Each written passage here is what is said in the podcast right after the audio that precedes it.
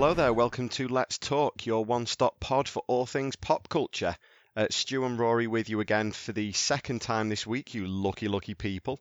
Um, we're going to be doing our Avengers Endgame review. Uh, it's a little bit quicker than we normally do a review, but we're far too excited to sit on this, aren't we? So we wanted to, to get this out the way really quickly so we can try and capitalize on some of the incredible hype surrounding this. Yeah, I mean, the hype hasn't passed. Don't get me wrong, but I've probably never seen a film that this many people have seen, um, and have also seen like a week ago. Do you know what I mean? I, Yeah. I've never known a film, and this feels like this was months ago now. And I, I know that sounds crazy. I've seen this film twice in the space of like three days last week, and it feels like that was weeks and weeks ago. I think it's because Game of Thrones and Liverpool. Not talking about that, but I think Game of Thrones has certainly kind of um, been our focus. Obviously, we did a huge podcast on Yeah. that, like our longest ever podcast on that. Um, and it was such a huge, monumental kind of occasion. Um, and it's not remotely overshadowed this because there's a hell of a lot to talk about in this this film, this incredible film. Um, but it just feels like, wow, almost overwhelmed by pop culture at the minute. I must admit, it's like almost jaded by the actual sheer spectacle of what we've been watching the last week. Yeah.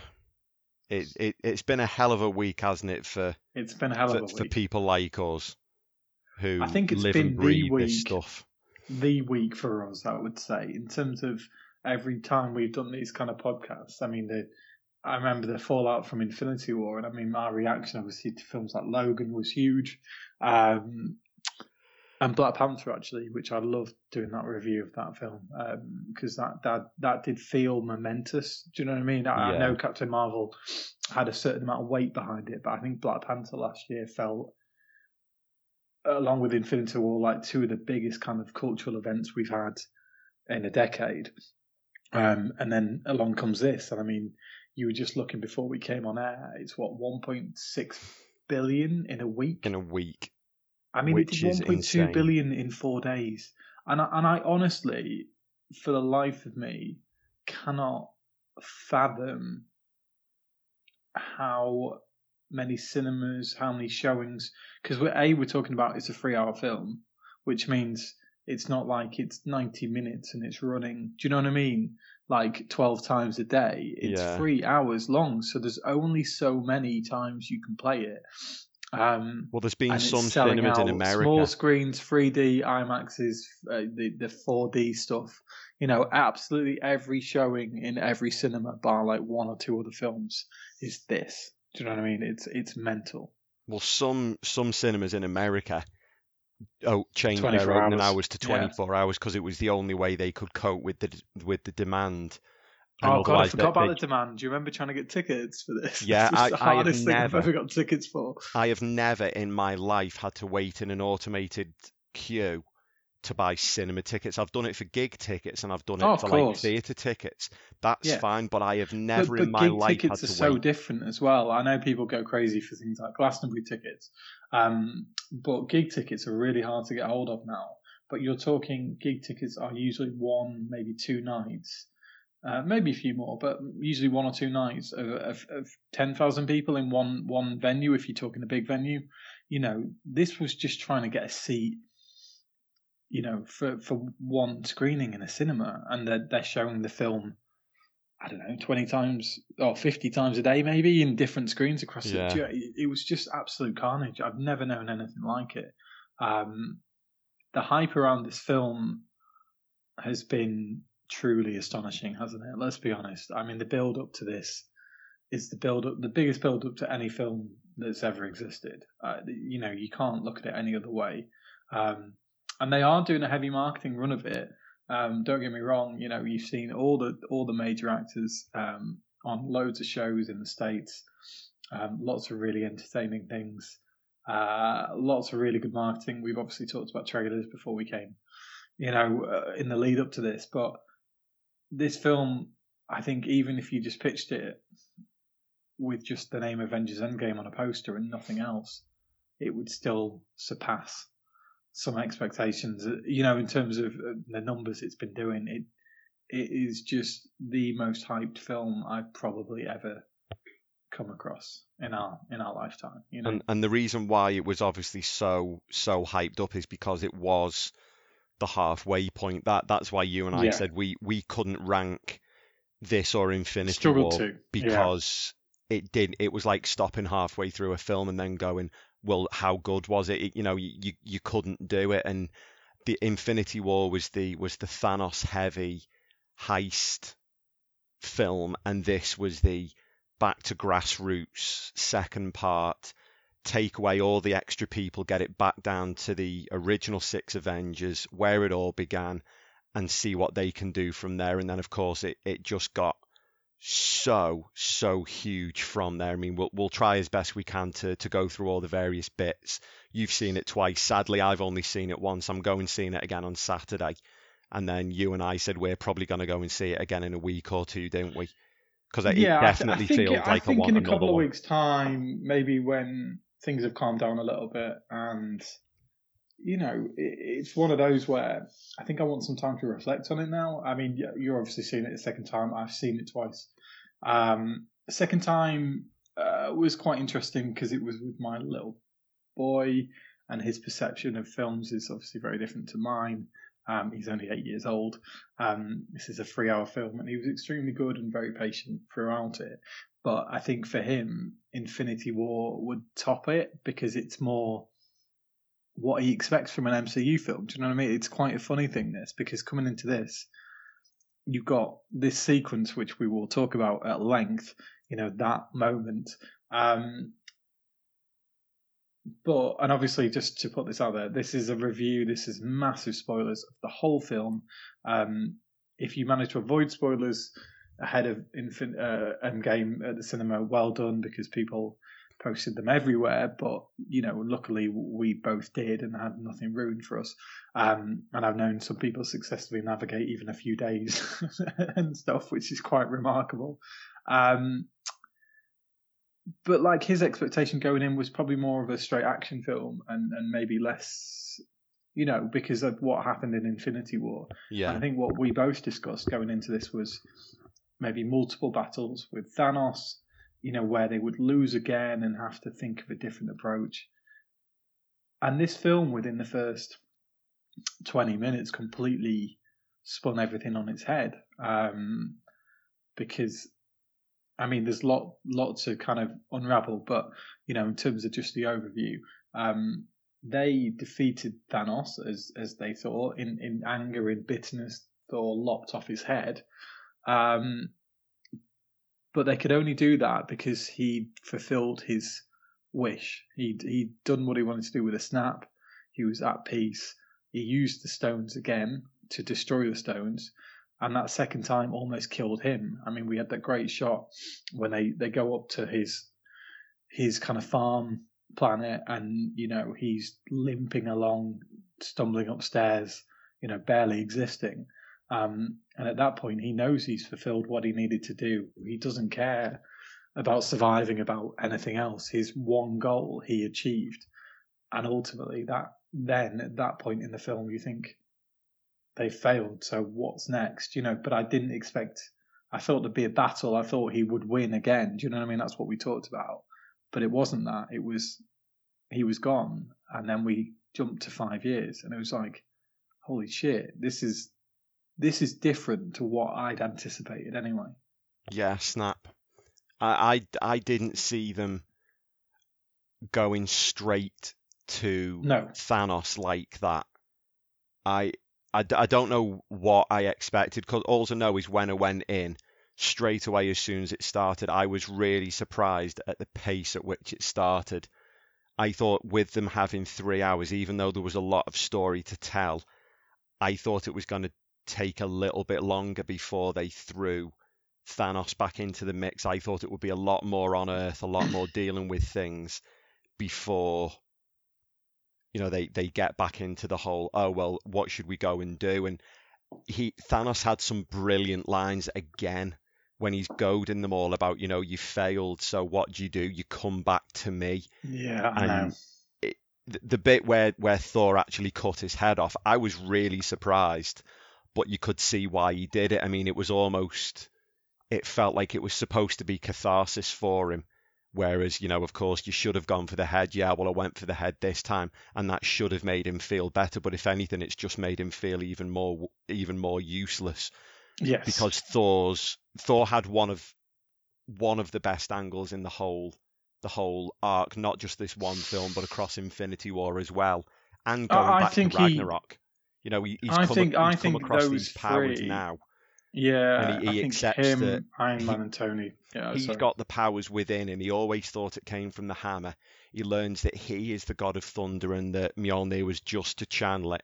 And then he has his huge arc in, in Infinity War where he, he withstands the, the power of a of a dwarf star or a, a sun going through him for a couple of minutes and he's okay. And then he arrives in Wakanda and he takes tens of thousands of the outriders out, just him and um, um, Stormbreaker. yeah, and then he still after all that he isn't able to kill the bad guy and then he takes it so badly that he goes into a, a real depression spiral and probably some element of PTSD where he cannot come to terms with the fact that he and he isn't solely responsible but to him he is because I'm the god of thunder I had that He's- shot yeah, yeah. And I mean, uh, we we'll, we'll come back to him a little bit, I think, because um, oh Christ, there's a lot to cover in this film. Let's be honest.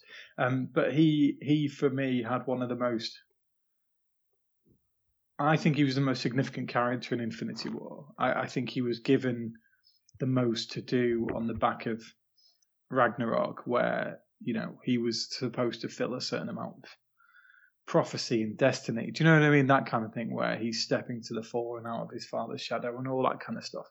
Um, but Hemsworth has been immaculate. I mean, the fact that he was so ver- uh, versed in, at home doing all the comedy that Taika brought to the um, to the film to, to Ragnarok itself, and he brought that into Infinity War. But he did that by an incredible thing where he could just flick from being supremely confident and, and comedic and funny um, and really heartfelt to, to just being really somber and really depressed. And it's like, Christ, this guy's. We, we said that when we talked about Infinity War, the, the, the sequence with him and Rocket, where he's saying who he's lost, um, was pretty tough to take actually, because he he's been through as much as anyone, if not more, in the whole MCU.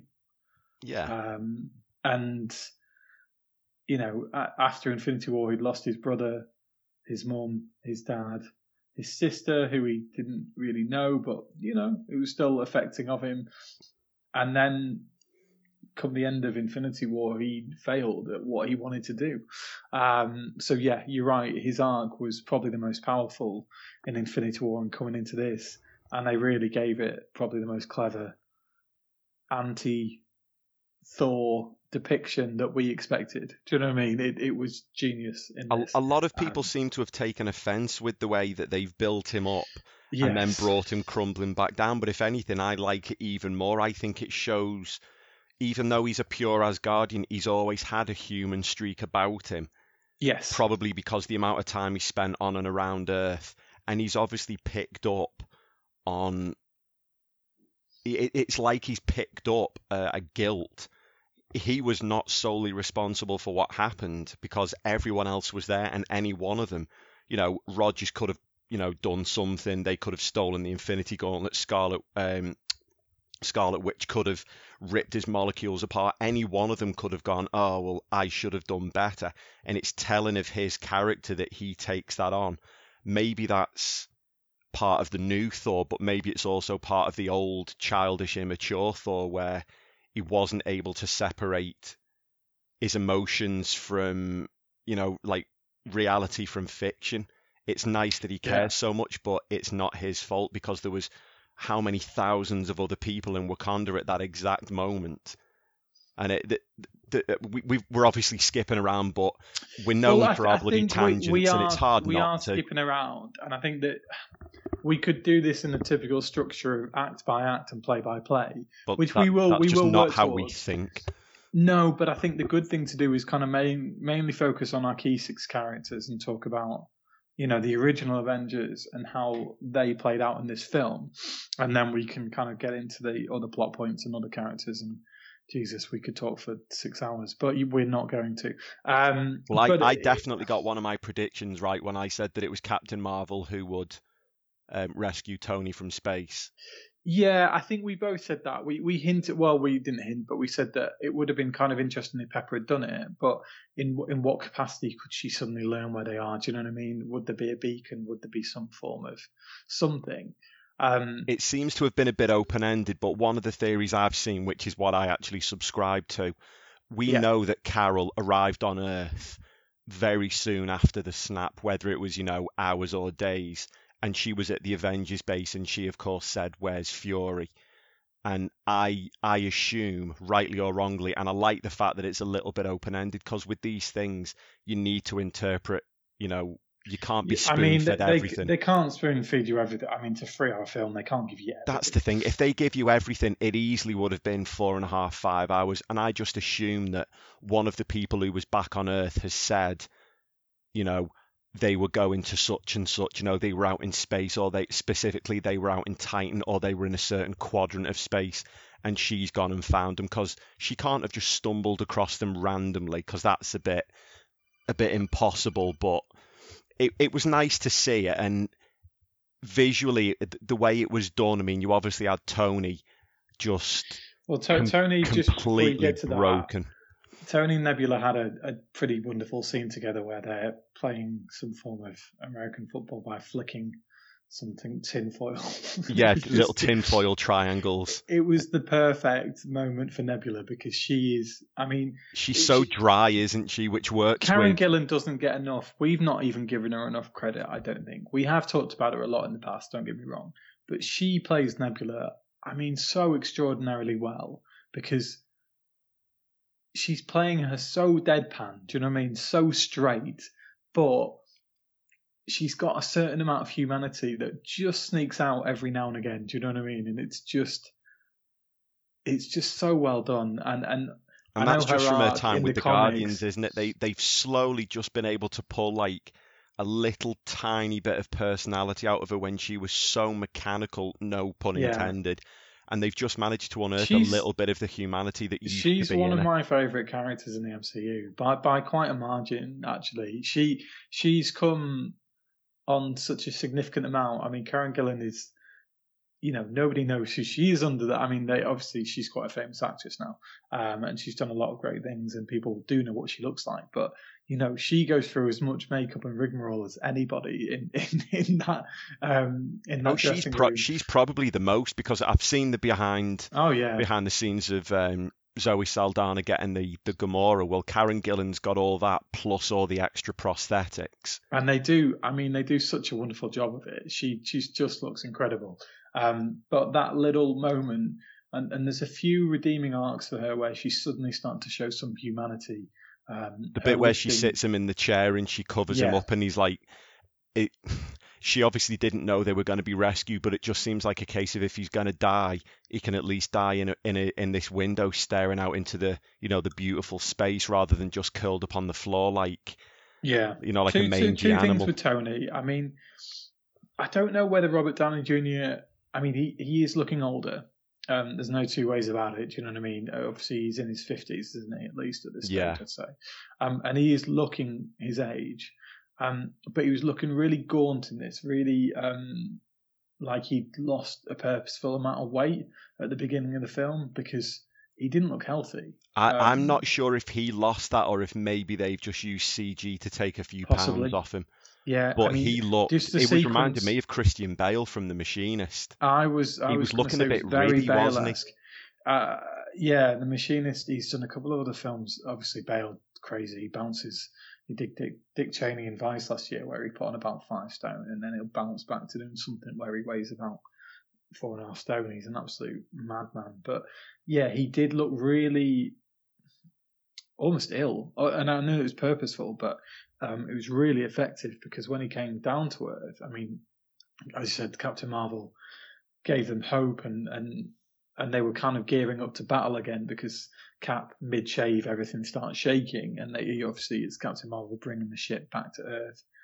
a And nice that, that itself with was Pepper. a yeah. that was a nice little misdirect from the trailers, wasn't it? Because everybody said when you saw them coming outside the Avengers facility, there was a huge Thanos conspicuous void, yeah. and people said it's either Captain Marvel coming or it's the um, the ship coming back down, which of course it was both of those, or Yeah. was it Thanos or some other kind of alien ship landing? I, th- I think a lot of people aggro. predicted that uh, the Avengers facility had a battle at one stage in the film, but I think what everyone maybe wrongly thought it was maybe Thanos going to finish them off early in the film. Yeah. Do you know what I mean? And them losing and then having to regroup and go again. And obviously that's not how it played out. Um, his sequence with Cap was really powerful. You know, where he basically, well, he calls him a liar. You know, It and- actually looked like they genuinely hated each other. The bit when he rips the arc reactor out and he gives it to him and he says, you know, if this happens, you put this on and you run. yeah. He looked like he was trembling. He, he looked like he was he was shaking, and it, it that all goes back now to Age of Ultron. You know, he's obviously Yeah. having flashbacks from Yeah, that he vision said that he, he saw. said I've told you all about getting a, a was it a shield around the world or you know something to protect a suit of armor around the world. Yeah, suit of armor around the world. Apologies. Yeah, and and it's but you know I think even oh no it was Cap that spoke up and said but but that we know how that went down or you know that failed. Do you know what I mean? And it's it was interesting actually because I thought when they were at their lowest it might be quick reunions go again, but they even strained their relationship more. Do you know what I mean? And it was a really bold move, and it felt like you said, it felt genuine. You know, it was it was really powerful, and it did surprise me. Like like I, I mean, I could we could talk about this film all day, but what it genuinely did was surprise me. The the approach to this film was such a heavy burden on on on story, on on narrative, and on script that you're like, wow, I know Avengers and, and MCU films have done this before, but normally they follow a quite strict structure of action at every interval. Do you know what I mean? It's it's a free act kind of structure where there's a battle and then there's a villain and then there's another villain. You know, it's it's normally a little bit more conventional. Um, and this film was anything but conventional. It was it was a real free act structure. Um, but it was the first act went on for obviously much longer than we would normally get. It was a full hour of of, of kind of demoralizing despair, you know, of, of feeling like they've lost, you know, and, and they literally have. They've lost half the world. Um, but you got that sense of it, and it was so cleverly done that the flick to five years later is a long time. I think there's a lot of speculation it might be a year or two. Do you know what I mean? But five years of nothing and you know lack of hope and giving up and and you know where is at that point Tony's actually moved on. He's created a life for himself, and so that's really did do different things in this this movie. And the, and the first act really set up something very special, as, as as we're obviously talking about. It was so unexpected, but it it made for such a powerful end to the film because you you know we know what they lost in Infinity War. We saw them disappearing, but that emotion, you know, they disappeared into dust. You know, they except except the spider Spidey situation where it was really heartfelt and everyone really felt it. Um, and that was obviously a lot of it was improvised, as we've said, or not scripted until they kind of tweaked it and worked on it. Um, we didn't really get the sense of of how defeated they were, and I think the first hour of this film really just brought it down to earth. You know, those those long shots out over over the Hudson, you know, and, and just everything looking so bleak and so sparse. Yeah, there was the, the, the stuff with Paul there was Rudd, like a dock five and, years um, later. and then the uh, uh, baseball stadium and everything. It looked almost, Yeah, it looked more like a yeah. zombie, like a, a zombie film, didn't it? Well, Everything was I, all I was saying the. Paul Rudd se- sequence isn't that dissimilar from when he um, Andrew Lincoln wakes up in in The Walking Dead, or Yeah. when, or 28 days later when Cillian Murphy wakes up. Um, it, it's a sequence of going, where the hell is everyone? What the hell's happened? You know, and there was a couple of smart lines in that, I must admit. When Cap comes back to the Avengers facility and speaks to Black Widow and says he saw a, a, a pod of, of whales over the Hudson because there's less pollution and there's less ships. That was almost a nod to Thanos to say, you weren't wrong. a little a little bit. I'm not saying he what you know, but it was a it was a little bit of a nod to his idea in a very minor way because his his idea involved mass genocide. But it was a it was a sense of it was you know there was a couple of moments like that that were really quite cleverly done. Um, and the sequence when Cap is a is obviously a grief counselor, very much taking on the mantle that Falcon did in the Winter Soldier. Um, And we had two- a nice throwback. Two big cameos in there. We did, yeah. Um, Joe Russo, um, obviously one of the two who directors, Spoke, yeah, spoke the most. um, and I can't remember the name of the. Um, It was a comic book. Jim Starlin. Thanos creator. it was Jim Yeah. Starlin who was one of the guys who um, created Thanos, and I think he did Yeah. some of the other. Um, Oh, he's, he's, he's significantly involved in some of the yeah. I think he might have been involved with um, uh, Adam Warlock, maybe. Ru- Um, Russo can act. He Um, he did. Oh, he actually uh, Captain Marvel, Adam Warlock, Thanos, Drax, Gamora, um, and he he was also involved with creating Darkseid and some of the Jack Kirby stuff for DC. So he's definitely in that cosmic um, headspace of comic creators, and it's nice to see they, they do things like that because you imagine he must have been really psyched to be involved yeah, in in something like that and again apologies for the fact that we're skipping all around the place. We have the bit where there's almost like that that council meeting that the black widow is is holding and you've got everyone's been posted around the world and captain marvel has been sent off. So she's patrolling like 90% of the universe because she's pretty much the only one that can travel like that. Because Yeah. rocket's out there but he can only do it with a ship can't he? Whereas she can just go wherever she wants and she has to remind them all the stuff that's happening on earth is happening everywhere in the entire cosmos in the entire galaxy whatever the biggest measurement is. And she's one of the only people that can really get out there and help people.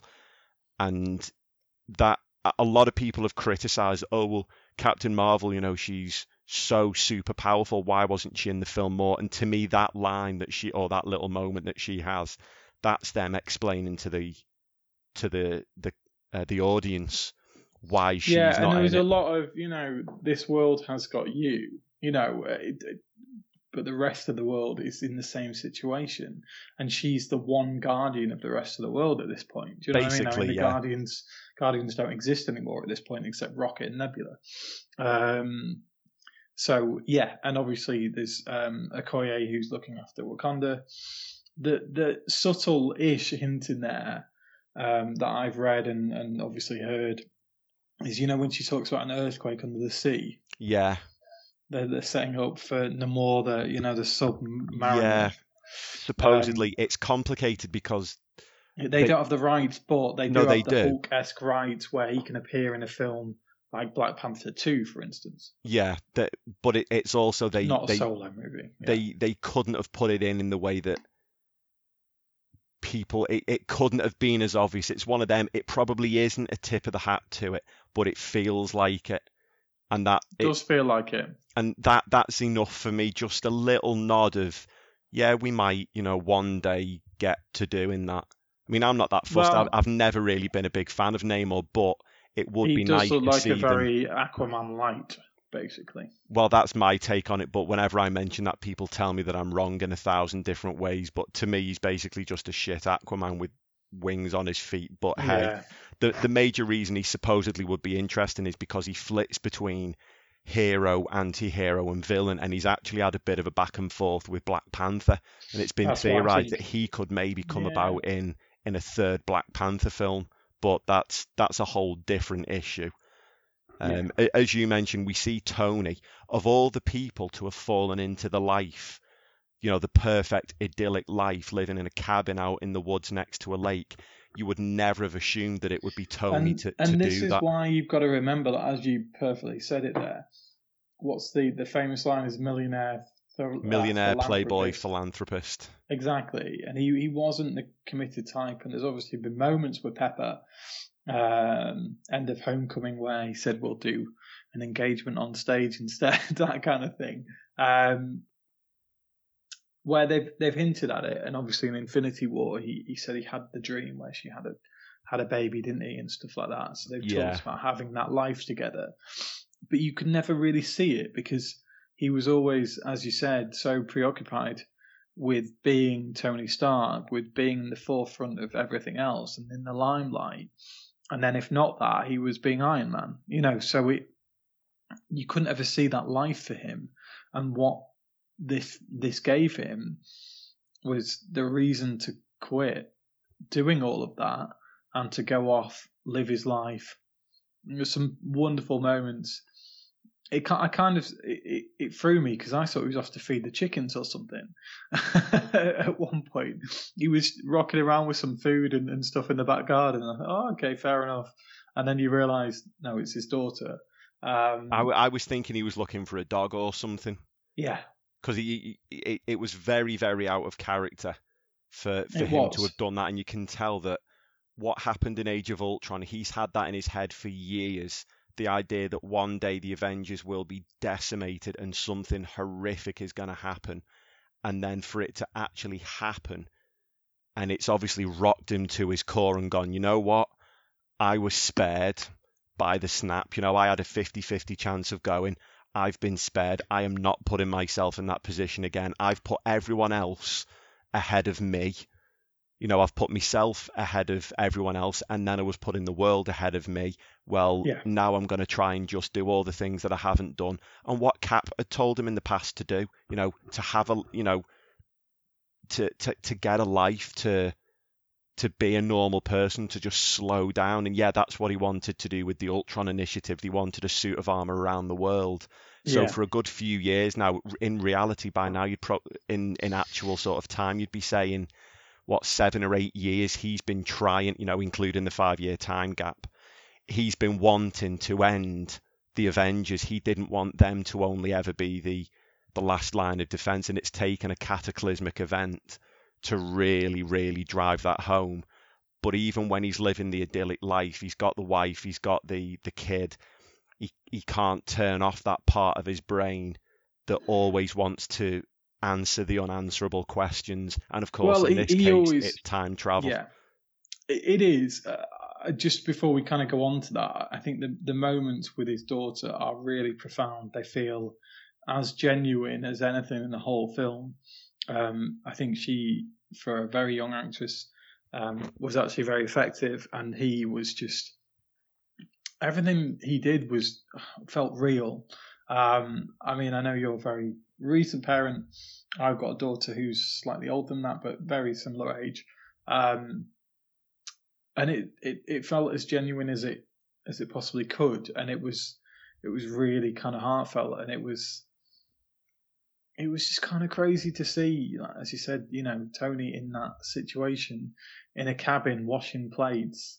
It's the one thing we've never really seen of him. Even when he's been with Pepper, he's always had the chores. he's always had the bravado, hasn't he? He's always been Tony Stark. You know, Oh, he he's always been Iron. Man. He would have had a robot to do the bloody chores for him. Do you know I'm surprised he didn't have one of those, um, one of his little automated robots. You know, Oh, the little wanted to see one-handed guys. Just one-handed guy just picking up the plates. That would have been of the sink. absolutely brilliant. Covered in rust, covered in like crayons where Morgan's been drawing all over him, but still one little remnant. But of course, we realise the remnants from his former life is the garage, because we Oh, see yeah. Morgan holding the the rescue armor, the armor that he's built for Pepper, and he's joking, "Oh, mum, Yeah. mummy never um, wears the things Where's that I." the things I buy? Yeah, Yeah. there's some lovely moments. Obviously, I love you three thousand. Oh, Um, that the- that's just going to become a cult thing now. It, It already is, has yeah. been. It's already become a meme in, in itself. I love you three thousand. I was going to put out like just after I watched it, I was going to put out some random spoilers like pictures of tacos and a picture of Andre 3000 from OutKast and all this kind of stuff. But I just thought, no, nothing spoiler related in any instance when he comes to Endgame or Game of Thrones for at least a good period of time. Um, it was it was really moving, and obviously there was a really quite funny moment where he says he says shit because he discovered it and she Yeah. it and it's like, what's on your mind? And he's like, popsicles. Yeah, that was on my mind too. that kind of thing. Um, it was it was nice. It was really nice. And he, you know, when he puts her to bed and says, he tell me a bedtime story, and he, he tells this story in four words, and then says, "If you don't go to sleep, I'm going to sell all your toys," and then closes the door. Yeah. Just thought It was just pure. Tony, wasn't it? Even when he's, he's been the lo- Tony, even when he's but- been the doting father, he's still Tony Stark at the end of the day. yeah, and it, it's just and- Robert Downey Jr. He's able to flick a switch and go from heartfelt, want to cry your eyes out to make your side split without even thinking about it. He's just no. We've said it so many times and will do going forward. Nobody has ever encapsulated a character in the way that Robert Downey Jr. has has encapsulated Tony Stark. They they and are the funny one thing and the is, same. if if as you said, nobody ever has. But the other ones that come close are probably in the MCU. I Yeah. mean, You you look at you look at Chris Hemsworth, Chris Evans, and Yeah, those two in particular. I think Ruffalo gets an undeserved amount of.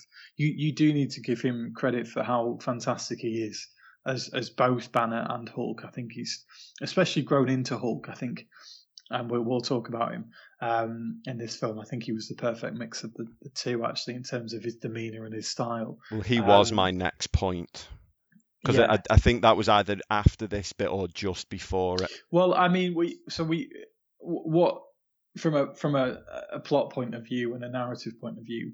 Um, obviously, Cap arrives with Black Widow and an Ant Man. Ant Man discovering that for him it's five hours. For for everyone else, it's been five years. Um, and With that a nice gives little cameo from Ken Jeong, Yes, who of um, course worked with the Russos on uh, Community. the, yeah, the Russos obviously Arrested Development, Community, um, lots of B movies. You know, when you look at them, and I think we do have to talk about them in detail. Um, but Christ, there's too much to talk about. This is going to be maybe two podcasts eventually. But the Russos have done such an incredible job. Um, they took off, in, took the mantle off off Joss Whedon, who who kind of left a little bit in a bad way after Age of Ultron, not not quite happy with it, and maybe Marvel weren't quite happy with it. I mean, I think that's quite unfair, as we've said. I think he's being particularly harsh on himself, but you know, when the Russos came on, they brought something new. It, it wasn't the right relationship, was it? It it had worked for the first Avengers, but it obviously Marvel and Disney were changing their way of doing things, and, And the Russos are probably to. the most collaborative of directors out there. Do you know, Oh, well, they that- work well- so well, closely think- together, but obviously they work so closely with everyone else. And Well, I you, think you look at the fact that every other every other uh, of the the recent major directors, especially James Gunn and Taika Waititi, they Yeah. get brought in in consulting roles, and he says, right. You've regenerated Thor. We want you to sit with us and make sure we do Thor the way you like it. and they bounce off the characters a lot as What- well. The what's the- actors, you know, it's, Scott- it's very yeah. Scott Derrickson is it that did Doctor Strange? I think he is, was yeah. involved as well. Basically, anyone that has helped shape the MCU, they bring them in and say, right, help us keep it true to what you've done, because they accept when they're doing an Avengers film, they've Yeah. got to be collaborative. They can't have an Avengers film and go, right, this is our film now. It's not. Thor is Taika's. You know, Scott Derrickson has Doctor Strange. Ryan Coogler Yeah, has got Black was going to Panther, and they've got to keep Coogler those was, was heavily consistent. involved in Infinity War because there was a big section of it in Wakanda. Yeah. Um, And they wanted to make sure that it looked the same, it sounded the same, the music, the costumes, Well, it and all had to be feels the consistent. same. I think we've said that with MCU when we talked about it. It, it feels a certain way. Do you know what I mean? It's it's more, especially Wakanda, for instance. Do you know what I mean? Like it, it it's different. It's it's got such a different feel to it. I know the music is such a big part of that and the visuals, but um, it's so clever how they get that sense of it, you know, across on the screen. And I think what they do in this film is is obviously they combine such incredible effects and, and everything that goes along with that. And they have massively evolved as directors in terms of getting these fight scenes of this scale and this magnitude to look and feel so realistic and, and it, it, as, as best they can. Do you know what I mean? It's, it's so much going on, but each, each character, it's not a blur, you know? I think it, there's not a mess behind each character, as we mentioned when we talked about Game of Thrones recently. It's the attention to detail, and I think there's no directors right now that can do something on this scale. I mean, no one's done it before, um, and they, they the attention to detail they they provide, you know provide is just astonishing, and and just more than that, their character development and work with characters. and, and work with the narrative to make the characters more significant, more poignant, more you know. The character beats are just perfectly done in this, and they were perfectly done in Winter Soldier, in Civil War, in Infinity War. Their track record is now just incredible. And what they're going to do next is they are retiring from Marvel, which is a, a great loss for us. But yeah. they are also then encouraging other directors and actors to to you know bring out their projects like like people have they said you know in an interview recently that Steven Soderbergh saw one of their indie films at Cannes or, or, or a smaller film festival, maybe Toronto or something, and, and and backed them when no one else did. And I think they're wanting to do the same for the industry, and I think that's still that's no bad thing for me. They've given as much as they can possibly give. Um, it's going to be weird though, isn't it, going forward, not having knowing I, that whatever happens next in the Avengers franchise, well, they probably won't ever be back at the helm. No, no, they'll never be. They'll never be back. Um, I think that's fair to say. Um, it's obviously a lot of their life. Um, they're not that young either. You know, it's not for them, it's not something they're an up and coming. They're, they're very established. They've been in TV um, and and film work for 30 years or something. So yeah, I think they're uh, not putting their feet up, but I think they're now encouraging others to to step into the mantle. And you know, Coogler's a, a young guy. Um, Derrickson is as well. Actually, there's uh, you know there's some really talented people. Because um, the way they work as well. That I mean, Infinity War and Endgame is the, the amount of work they've put into it when you think they, oh, that they're insane. involved in the writing, the pre-production, the post-production, and then all the shooting, and the fact they did these two films back to back. They started filming Endgame two weeks after Infinity War um, finished shooting, and then they had to stop the shooting of Endgame to go and do all the the post production of of Infinity War, and then yeah. when they finished with that, it was right back to doing reshoots for Endgame. So they've hey. been working on this overall project for years, almost non-stop. It, it must be like when a manager, you know, has a three or four year spell at a club, wins yeah. everything, and then just says, you know what, I just need a break because they've put so much into it and they're so involved in every aspect of it it, it's incredible. It's just a bit odd to know that it, they won't be there going forward yeah, they've been a safe bet, haven't they? Yeah. As soon oh, as you, the... as soon as, as soon as Winter Soldier, you and I said, give them whatever they want. Literally throw a book at you know an A to Z of Marvel at them. We we particularly talked about it after Civil War because. Because and just let knew... them do whatever they want. If they if there was a fucking Z list character that nobody had heard of in 40 years and they said, "Oh, that sounds interesting," you trust yeah. them to make it, you know, a bloody yeah, seven, eight hundred we, we million dollar blockbuster. trusted them to do that. I mean, I know we've had a Captain Marvel film leading up to this, but actually Brie Larson shot her um, Endgame footage before she shot Captain Marvel, um, which is quite interesting.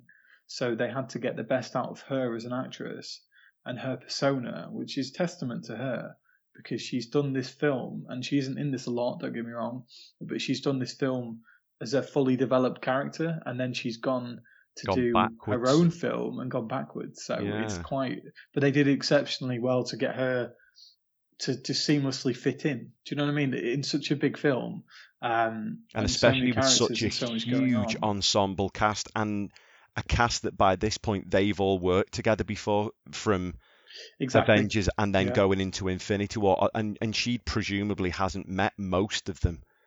No, exactly. And, and, and then and, to be to be jumping in, like you said, as a fully formed character, it's very very impressive. But also, it's it's smart that they didn't oversell her. I think. Yeah. We, we had one question about um, from from Guy, a good friend of ours, who said um, Captain Marvel has limited screen time because she's um, overpowered, and that's a long term problem. Uh, it's not a long term problem because they'll just give her the right villains to work with. Um, I think it was the right move to give her limited amount of action, but you could still show that Thanos is as strong as anyone. Yeah. If you give him an opportunity, because he is so strong and powerful, um, and such a quick fighter for a big guy. Um, and the key uh, thing with this was, you know, as easy as it would have been to go right, let's turn this into the Captain Marvel show. It needed to be about the original six. It was all it was about the universe about the coming six. back to square one back to Yeah. the original Avengers, and it wouldn't. It would have cheapened it if all of a sudden it was like, right, we need to go back to basics. Oh, but we've got this badass space bitch. Let's just let her sort everything out, and she could. But like you mentioned before, she was also slightly distracted because she's got the entire rest of the universe to think about. She can't Yeah, be focusing it's all a her much efforts. wider it's a much wider you know and tony talks about it in this um when uh, that's kind of skipping ahead but um in his will and testament talks about this kind of thing in his post post message and said you know if you told me there would have been not just a world of this but the but a universe do you know what i mean of different galaxies and different worlds and different people you know he wouldn't have believed it you know 10 years ago. And that was a very nice obviously skipping ahead and we, we will come back to that but um kind of expression of look where marvel was 10 years ago. Do you know what i mean? Look where it came from 11 years ago. Apologies. You know 22 films iron man was and it still remains one of the best films they've ever done. You know iron man itself as a standalone film is is is astonishing and timeless. Um and he, he, as he said, as a character, just gave everything to that from minute one until until his last.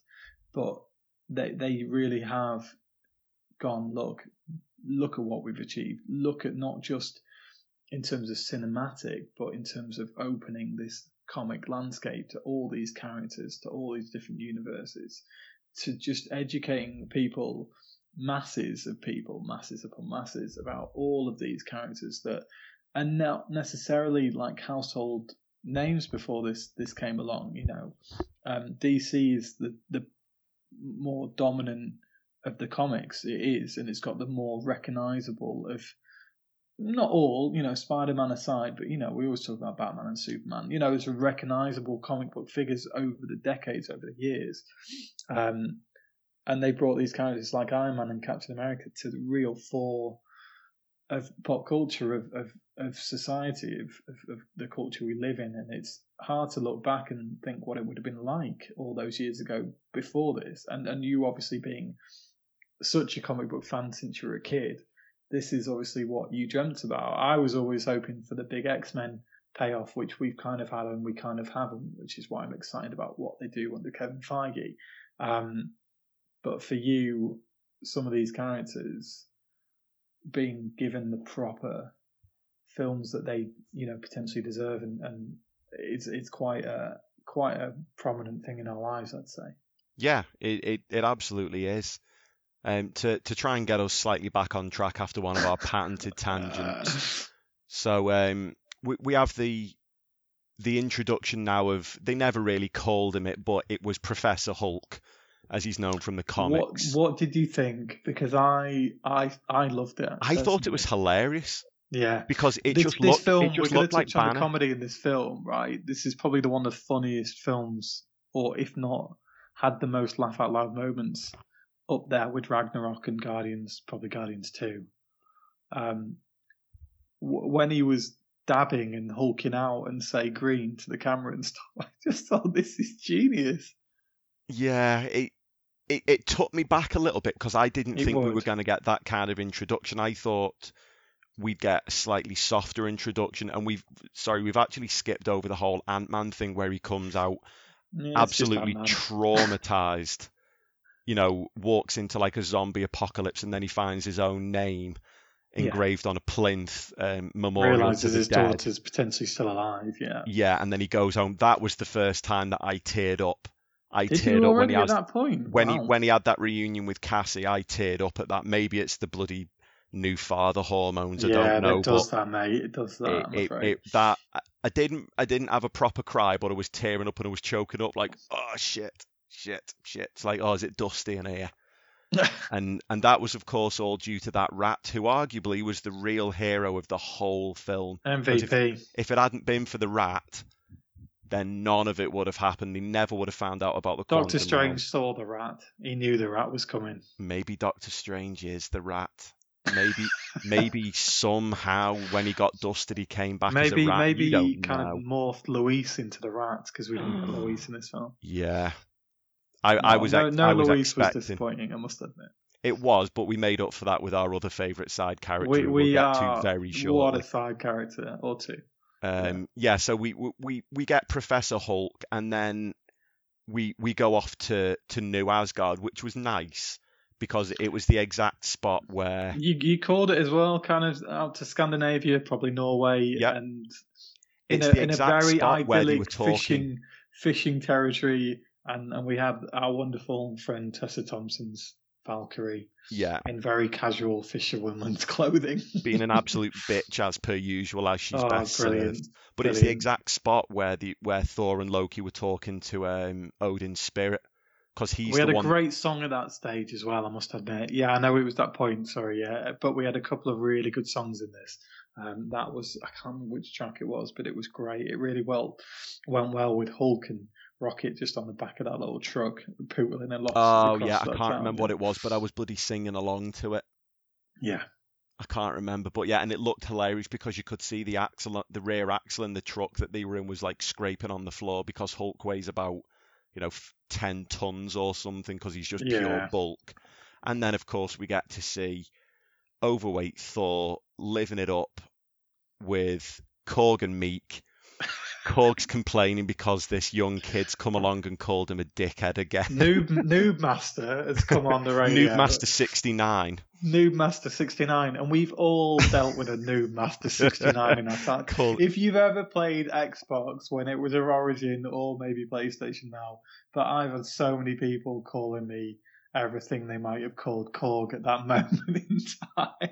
It's the way he's almost crying because he's called him a dick. He's like, he's like Thor, Thor, he's he's doing it again, doing bro. it again. Just like, and then Thor has to go on and sort him out. it's just the funniest moment.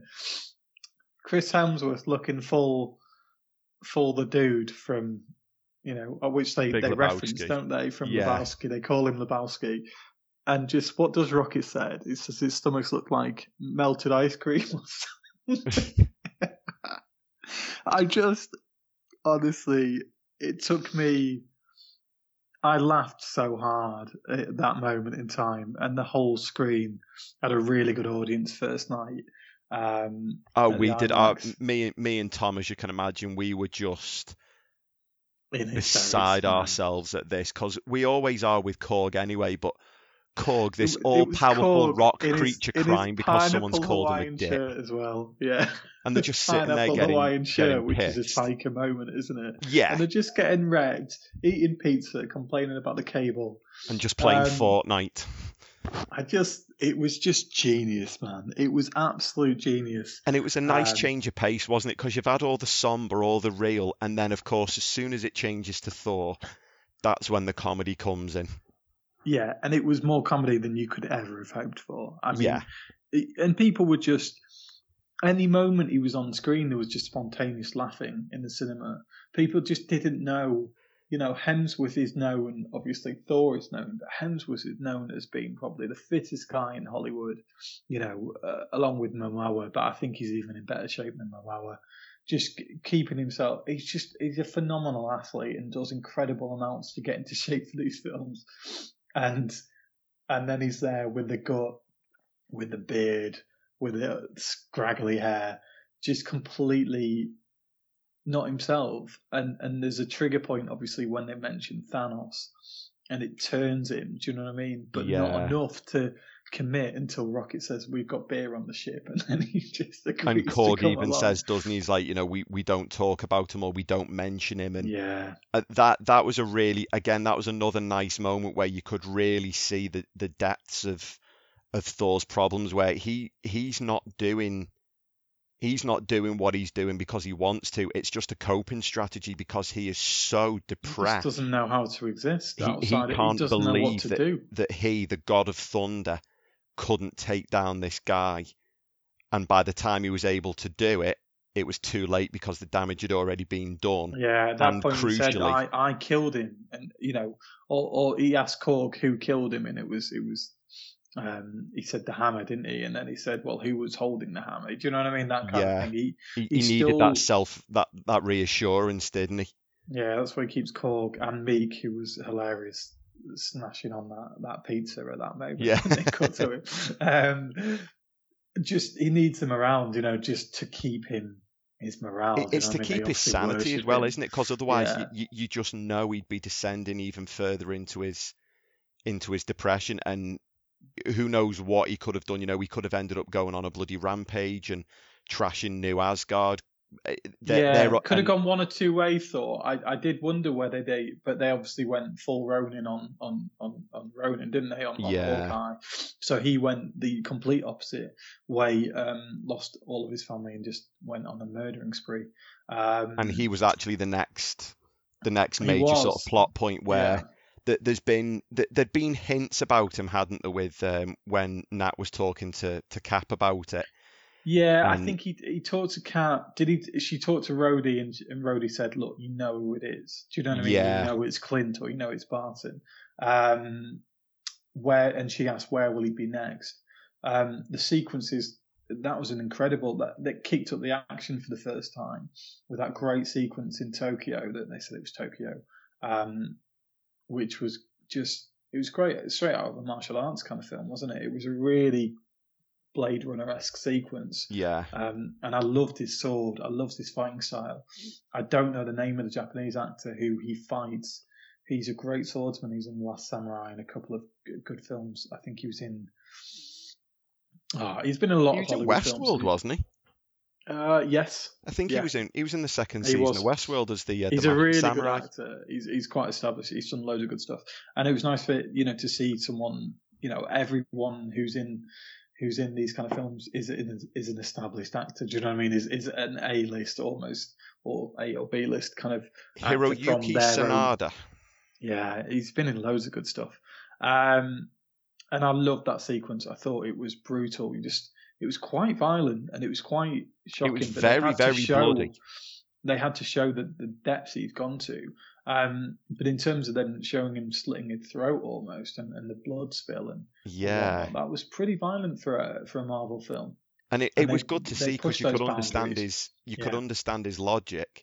My family got dusted. Why did all of these scumbags get to live? So it's like Yeah. he's trying to redress the balance of well, all of these people are allowed to live. Well, not anymore. And you get the feeling if if nobody stopped him, he could have killed tens of thousands of criminals across the world to try and sort of make himself feel better.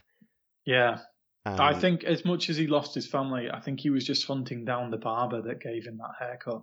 I thought it looked badass. I think in, in that moment it looked okay.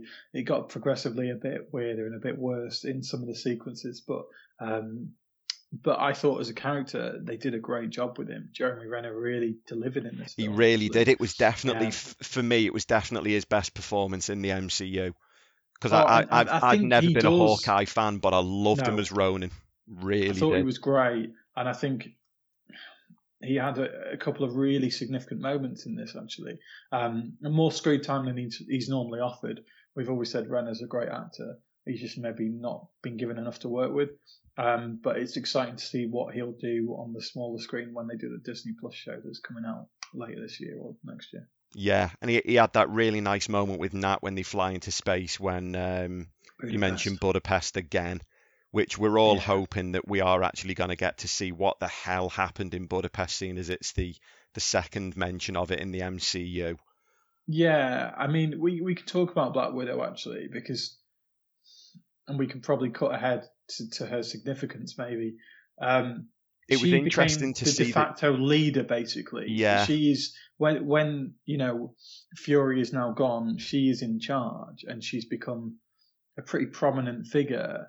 And what's keeping her alive is just the glimmer of hope that they can do something, you know. Um, but a, a couple of moments, especially kind of earlier when Ant Man turns up when all hope is kind of lost. She's gone, you know, her head is completely gone. She's broken, but she puts a face on when she's speaking to Captain Marvel and Okoye and Rocket, you know. Um, but she genuinely, you see an element of happiness creep back into her when they're planning a mission. She's excited to be doing something again. Because And that's what she lives for. She's a spy. She's she's a shield agent. Yeah, She she's not going to ever be content sitting at home and being the quarterback and pulling the strings. No. She wants to be out there getting her hands dirty. Her And- best moments are always with Cap. I would say. I've always said that. Yeah, they Winter uh, Soldier since. Winter Soldier, their relationship has been very, very interesting, where they seem to understand each other more than some of the others do, I think they've got a, a shared. because they're both Uh, real yeah. career soldiers, aren't they? I mean, you can throw Yeah. Hawkeye in there as well, but Iron Man, I think he's slightly different, and Hawkeye's got his other life. yeah, she, her life, as she mentioned in this before, before this, before Shield, she had nothing. Do you know what I mean? She and she didn't. Um, it's very interesting that we are getting a Black Widow film, prequel, obviously. yeah, Um, which we always thought it would be out. anyway. We but always I- thought it was I'm going to really be. excited to see it because I think Scarlett Johansson has been incredible in the MCU, but I don't always think she's had enough to work with. Again, you know, I'm not saying she's not a super soldier. She's not gonna have the solo films, or or maybe she could have done.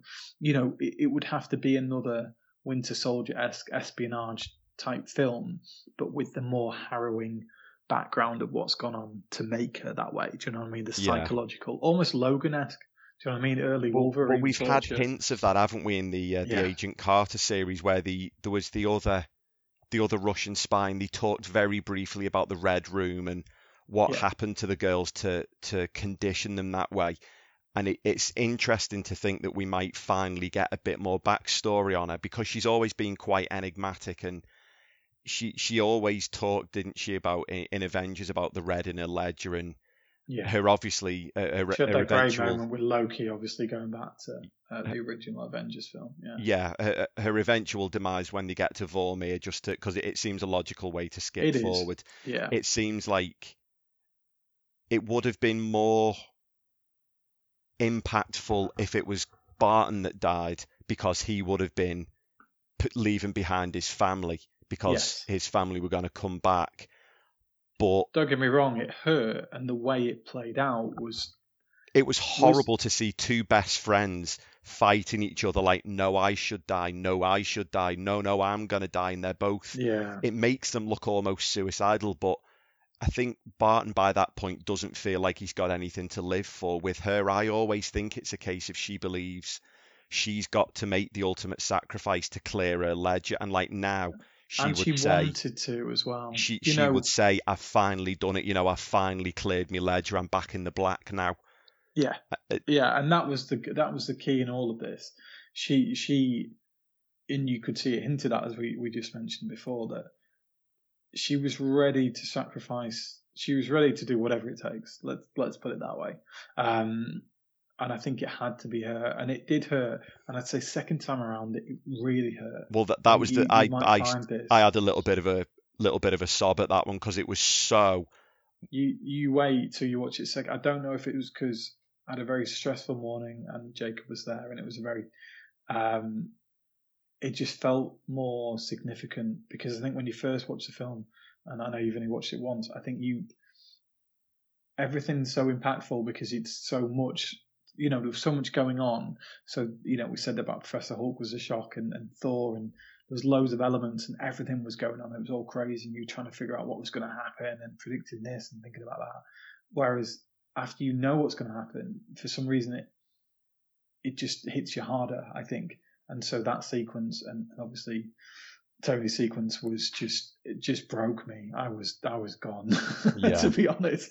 Um, I was really gone with the Tony sequence. It was really tough to take. Second time in particular. Um, so then, But- then, then we started delving And this was the plan, isn't it? This is going through the Marvels back catalogue, isn't it? It's like Yeah. going through their greatest hits. It was it was such a clever way, and we we knew and we talked about this a lot that Battle of New York was significant, and I think we would have some form of time travel, but we didn't quite know how it was all going to play out or stack up, and and it obviously turned out that they they only had enough Pym particles and enough attempts to do it in in groups, you know. Um, so New York is where there was three stones, and so it was significant that we would hit New York.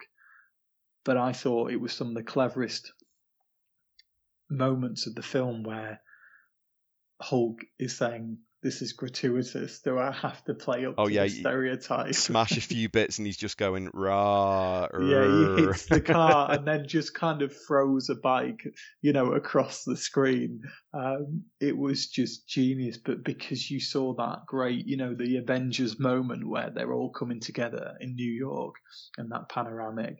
And so we got that again. Do you know what I mean? We got those kind of buzz moments that we've loved for so many years, but then we got them in a different way. And it was just so clever because, you know, we saw them arresting Loki at that point but from a different angle. It was so cleverly done. I thought it was just so clever. And then we get the Cap versus Cap battle, which is just something else. yeah, that. Be, before we got to that, we did have a bit of a bit of the explainer about.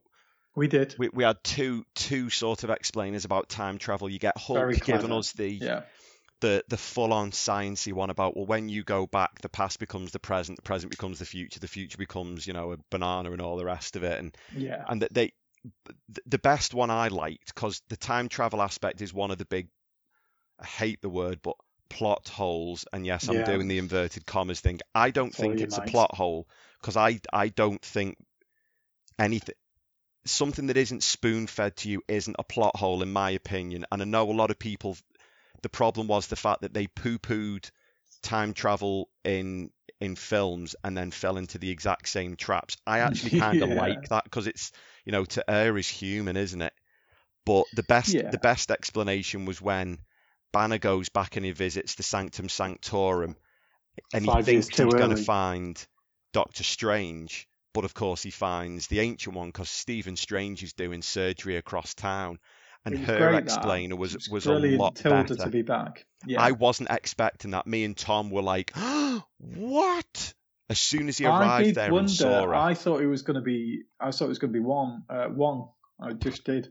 yeah, I, I, I thought that, but I'm glad that it was her because she was such a highlight from from Doctor Strange. And the And- way she explained stuff. Yeah, is it was so much. It was so much better. Where if you take the stones out of time, it's not going to change the future. It just creates an alternate timeline, and I love the way they explained it because that, to me, that's their caveat for all of the complaining that they knew people would do about time travel. Of oh well, how come taking this didn't, you know.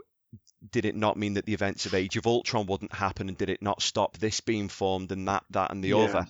and it, it was nice to to see her back and it was a good i thought it was a really good explainer but it obviously Did didn't it? Did it make you crave watching Doctor Strange again? Because it did to me. um a little bit but i watched it Uh, again not that long ago anyway oh, did you? felt Okay, like fair it. enough. I don't think I've seen it for a year, and I and I just I don't know. It just made me want Doctor Strange, and it also made me want the sequel. I, I just suddenly got pangs for going.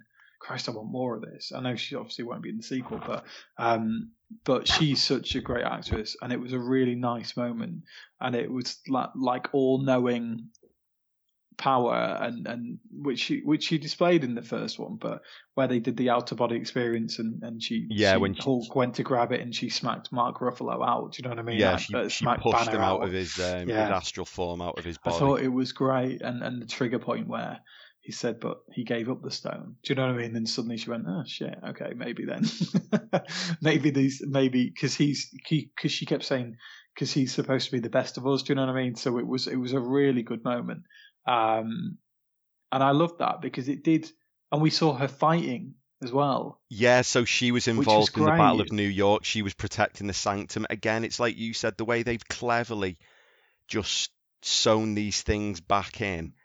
We we have to talk about the Guardians one as well when we get to it. It's just going to be brilliant. We we will do. And then Yes. w- my my favorite bit of the time travel was uh, besides Cap versus Cap with that is America's ass, which Oh. I've actually got a I've actually got a group on Facebook Messenger that is called that is America's ass, and it's just a group of people that have seen it and don't want to do spoilers publicly. My Yeah, favorite bit is- was was the 1970s because as soon as they said 1970s, and I knew, sorry, as soon as they mentioned that they needed more yeah, Pym particles, I knew Particles instantly the- they were going to go back because Hank Pym had been working on them for decades. And what did we get when we see Pym's lab? We see the original Ant Man helmet, which was just a lovely bit of fan service. And that's it was, all it has it was to be. great. There was some lovely little bits. Oh, there was obviously the Stan Lee cameo at that point as well. Oh yeah, Um, proper like, and they made him look like Stan Lee did in the seventies, right I down to the outfit he was wearing. It was Those wonderful moments. Uh, obviously, the this really sad passing of Stan Lee, um, we which we did a podcast on. But those great photo shoots, uh, shots of, of the seventies and sixties came out, and he, he just looked. Clever. It was perfect, perfect. you know. Yeah, And then there was the and the seventies wonderful- bass was genius. It was the, a really smart wonderful, wonderful bits between Tony and and his father Yeah, there was a couple so of funny sweet. scenes as well. Was it was the beard more Mungo Jerry or um oh what did they say or the Bee Gees? Yeah. And it was just because there was a guy like Downey Jr. wandering around in a funky beard, and that's why they think he looks dodgy. It was just really clever, and those moments were prominent. And I think if you didn't know Tony was going at the, until that point, I think that's what that's what did it for me. Yeah, he You he finally got to have like a really honest conversation with his dad, even though Yeah. you know his dad didn't know who he was, and when he starts giving him parenting advice at the end, and And he when he of- hugs him and goes, "Thank you for your service." yeah, at and he the end. that was obviously him sort of making peace with the fact that he always thought that his dad was a really crappy dad, but he accepts He did. he wasn't. He was just he was so so nervous, and then as Yeah. that little scene finishes, who do we see standing there? Jarvis.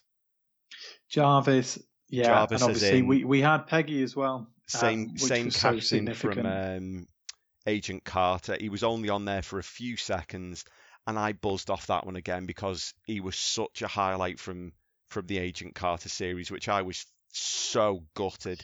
yeah, and I've watched some of that, but I would like to go back and watch it again. I think um, the the Peggy Carter sequence, obviously, with was a, a big turning point as Oh, well with, because with Steve you know, just standing there staring at her Yeah. through the window, and if she'd only looked up, she would have seen him. And I was sort of willing her to look up, but then at the same time was like, "Don't look up because it'll screw up the mission." And it, it, I mean, that must have that was like what for him, seventy something years in the making yeah, since he's last seen her, and she was the last Uh, person he like spoke that, to obviously. before he died, and yeah, it it was it was very powerful without anything really happening. very very clever actually the way they they knitted that together um the new york sequence was obviously really good and how they lost the tesseract was a very cheeky loki moment after hulk and his hating of stairs um Yeah.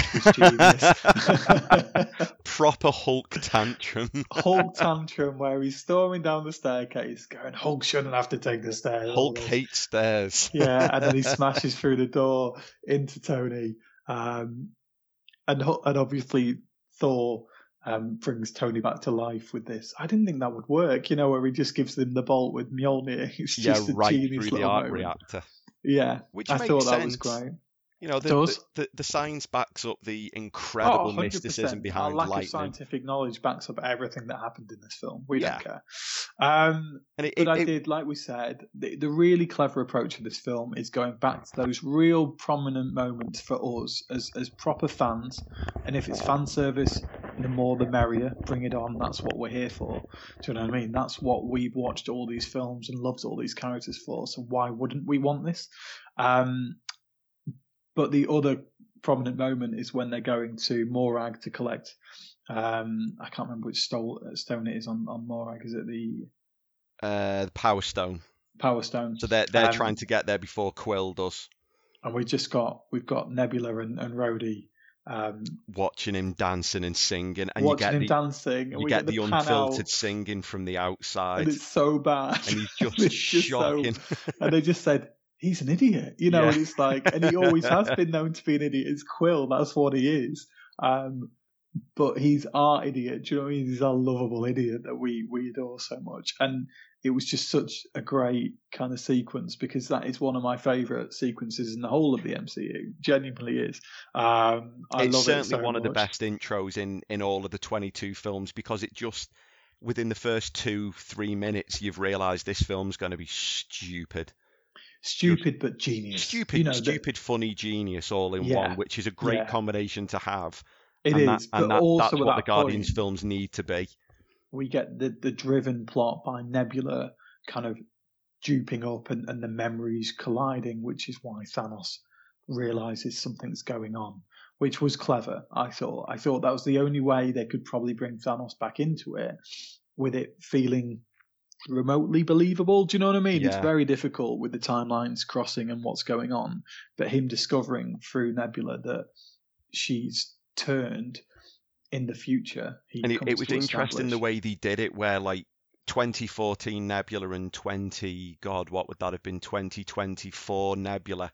Yeah, Sort of her her brain is crossed, so it's like she's got and when they look into a memory, it's like they go, it's not that there's two of them, or it's a duplicate, or it, she's it's seeing the same something. one It's from her, but from a different her. You know, it was really cleverly like she she was at it's they, subtle enough. they project the conversation, don't they? And Gamora's there, but obviously it's not Gamora. Gamora, it's a different Gamora, and And it's it- almost a different Thanos in a sense because it's a younger, not fitter, but different approach. He's got his sword, his blood spattered from warfare. Do you know what I mean? In his armor, I thought that was pretty damn cool. It, it's Thanos stage. when he was still doing things the old-fashioned way, wasn't it? Because when we see him in Yeah. Infinity War, he's learned, I'm never going to be able to kill as many people on my own. It's going to take me ten lifetimes. Yes. I have to do this on a grand scale.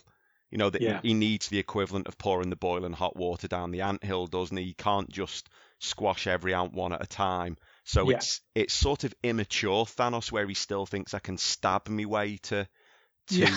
Stabby equilibrium. ones. Yeah, he's got a big double sword there. Yeah, And- exactly. and it, it but he the the sight of that sort of accelerates him doesn't he and all of a sudden he, he sees the vision of the future and he realizes what he needs to do to to to achieve that vision that he's had in his head No, since there was a couple of childhood. moments where you can see Gamora's wavering at that point, obviously, because Yeah. we know she is.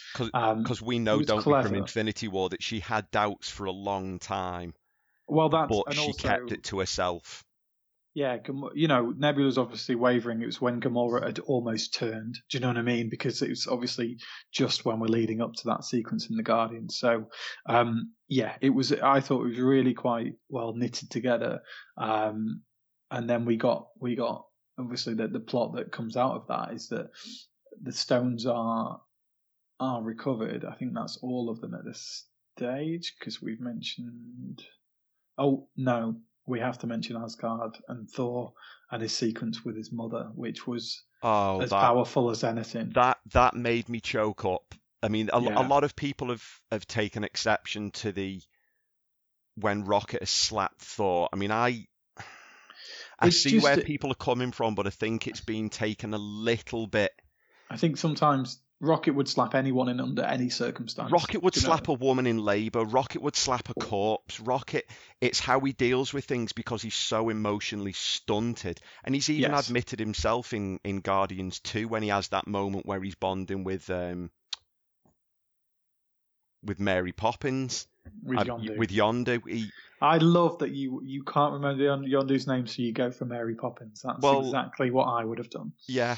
And you know, he, he says to him, you know, because I'm exactly the same. He admits he's Yeah. dysfunctional. He's completely fucked up in every way possible.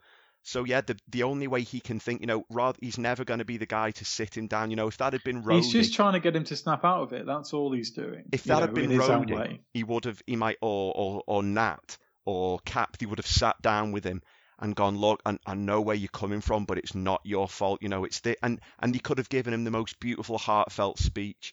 But that's never going to be Rocket. Rocket's solution is to blow things up or hit them, and he wasn't Yeah. going to blow him up, so he only had one option Or left: steal people's different body types of their parts. body parts. Exactly. And at the end of the day, it did kind of work. But obviously, what really snapped him out of it was the, the Well, beautiful conversation with his mum. Yeah, What, he needed, was was that. was just his mum. He needed to get that closure. because he'd never had it. He'd had it with his dad. He'd had it with Loki to a certain extent. Do you know what I mean? But he'd never had it with his mum, and it. it And was she really was powerful she was the biggest influence in his life. Yeah, and and she's saying to him that, look, I know this isn't you because I know you. This is a different you, and and he's trying to say to her, but this is your last day, and she's basically going, but it has to be. You know, Yeah. you- what you're doing here. She knows that she's destined to, to she- die, it's it's it's a wonderful moment. I'd say it's it's it's one of the most powerful sequences in the film, um, because it's Thor getting his full kind of closure, like you mentioned. Yeah, it's it's it's just him becoming him again. He gets It's- he gets his mojo back, doesn't he? And of course, Well, the other thing that he gets ma- yeah. he gets back. I, I didn't think it was going to work. "Give it a second. Do you know when, what I mean? when he stands there with his hand out, I thought, no, surely not. But when it arrived, big cheers in the screen. oh mate, Big cheers to and see that- Mjolnir back, those cheers for that resulted in the biggest cheers in the film. Let's which we will get to when we get to it later. Yes, we are getting close. We But are then- getting close. So they've now we we've accounted for. Oh, the other thing we did we've only briefly mentioned. You assume now that that version of Loki is that possibly going to be their segue into the Disney Plus Loki series? Yes, it is. He's going to be going on some crazy time traveling adventures, which I'm all for because Hiddleston is a boss. Yeah, and I'm I'm all for that. And we've already covered uh, what happens on Vormir, which I kind of miss cheeky. Loki. I watched Ragnarok the other day, and he's so good in that. And Yeah. he just keeps trying to backstab his brother, and they keep trying to backstab each other. It's just so likable. Um, I'm all for a Loki TV series. I will watch the hell out of that. I'll Yeah. be honest. Snap. So then everyone Um, everyone comes back to the present Except Nat. except And- Nat, and of and we course have then that ev- sequence with Barton where he, he, you know, he says, "You go back. You tell the guy, you know, the guy with the skull. You go with your hammer and and bring her back because I can't do it." Do you know what I mean? It it was really powerful, actually. yeah, and and you could see he was broken because she's his closest friend in the world, and arguably nobody broke Hulk. understands him. Yeah, and it broke Hulk as because well. they obviously had the they were so so close in Age of Ultron to to getting together, and they had this common having a ground. of- life together. he yeah. he believes that he's a monster, but then she believes that she's a monster because she can't have children, and they were so close to getting together until he, of course, ends up in a Quinjet, and then that sets into motion Ragnarok, and it it, it was it was powerful, and then we it get was, yeah. we get the Stark Tech gauntlet, which looks incredible, and Banner uses it, and it, it And Banner drops a really good line where he says, you know, as if he was made for it, because they start Yes. talking about it's giving off a load of gamma radiation, and it's another nice bit of foreshadowing of is it true? Is there some kind of cosmic force that's put Banner on the planet just to do this? And you can see what it takes out of him. He is probably the third strongest behind Captain Marvel and Thor. But he's stronger in a way that he's almost indestructible, whereas those two, you know, potentially aren't. You know, you don't know with Captain Marvel necessarily. They, they've never Um, really explored that in the films, but yet in the comics, the Hulk is essentially indestructible because anything you do to him stimulates a gamma response 10 times stronger. Yeah, I know they've not had the explosions necessarily, but obviously the sequence where he said, "I put a bullet in my mouth," and the big guy spat it back out. uh, you which is I mean? still It's- one of the lines of the MCU to this day. Yeah, yeah, it is. Because it, made me shiver to see Bruce Banner talking about how he tried to kill himself. Yeah, and, and it was such a kind of throwaway moment, but like when we were talking about with that was him and Black Widow, that was them, you know, that's where their journey began together. So it was the, what this made this film made you feel as much as anything else is go back to all of those sequences again, um, which is so clever because it did it without taking you out of the film. Do you know what I mean? You weren't off thinking Yeah, about they, they weren't what gratuitous great flashbacks worthy. It was really subtle and really everything was relevant. There was no, it was fan was service, relevant. but it, It was, was good fan fan service. service, and a lot of people have complained about it. But fan service doesn't have to be bad. You know, fan Yeah. service can be loyal and and heartfelt and totally relevant and necessary. And I don't think many people look. People have issues with the film. That's fine, um, and we could address a couple of those in terms of the plot holes. Um, maybe yeah, there's one sequence we, we will address actually, which I think needs to be talked about. Uh, a certain girl power moment, but 1.6 billion in 10 days or, or a week. Sorry, you know, as much as you might say people have got complaints, I would imagine most people are going to see it at least twice at the cinema yeah, if I, not I times. I, I know so many people that didn't just go to see it, but went to see it within the first 48 hours. And Yeah, that's and a had to. testament to. what it means to, to, so many people. you know, they they cancelled things. They, you know, I've got people who, you know, I've heard stories about women that were about to go into labour, you know, going to the cinema the day before a baby's due, you know, things like that. It's it's it, it, meant a lot to a lot of people. And, it's and, it's and a it's necessary early moment. viewing after 11 years in the making, 21 films before it. People are not willing to wait a week No. to see this film because everyone who's watched all the MCU films, I would imagine 90 something percent of people are so emotionally invested. You are like Yes. waist deep in the fandom and the the memes and the articles and everything and you didn't just want to see this film you needed to see Yeah. this film quickly I mean, look, at, we always say, I would say I'm the perfect example of this because look at what it's done to me. Because, you know, we, we love, you know, the Dark Knight trilogy. We talk about it a lot, and it's kind of what brought us together to do this podcast in the first instance.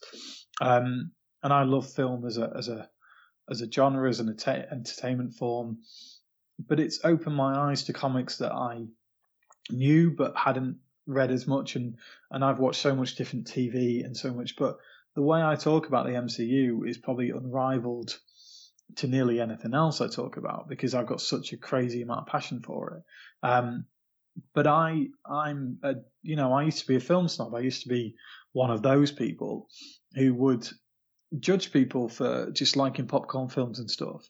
And you know you hate things like the Fast and Furious. You're you're very open and honest about that. But these films combine more than just your big action sequences and stuff. They have incredible heart, incredible performances. And I obviously always talk about the directors and all the people involved in it.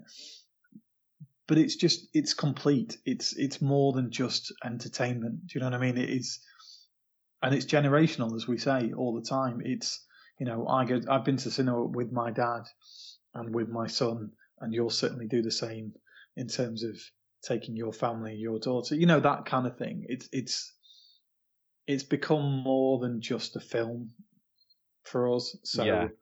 it is powerful, and and this is as much as this isn't the end for the MCU. It, it's it's the It's the end of a very moment. big it's chapter The pioneering. Chapter. it's the end of a big it's- chapter yeah. in our lives because you know Yeah, we've put 11 years into this as as lots of other people have but yeah, it, it feels weird to know that the MCU is going on, but in a completely, I mean, it's not just changing, it's turning upside down on its head.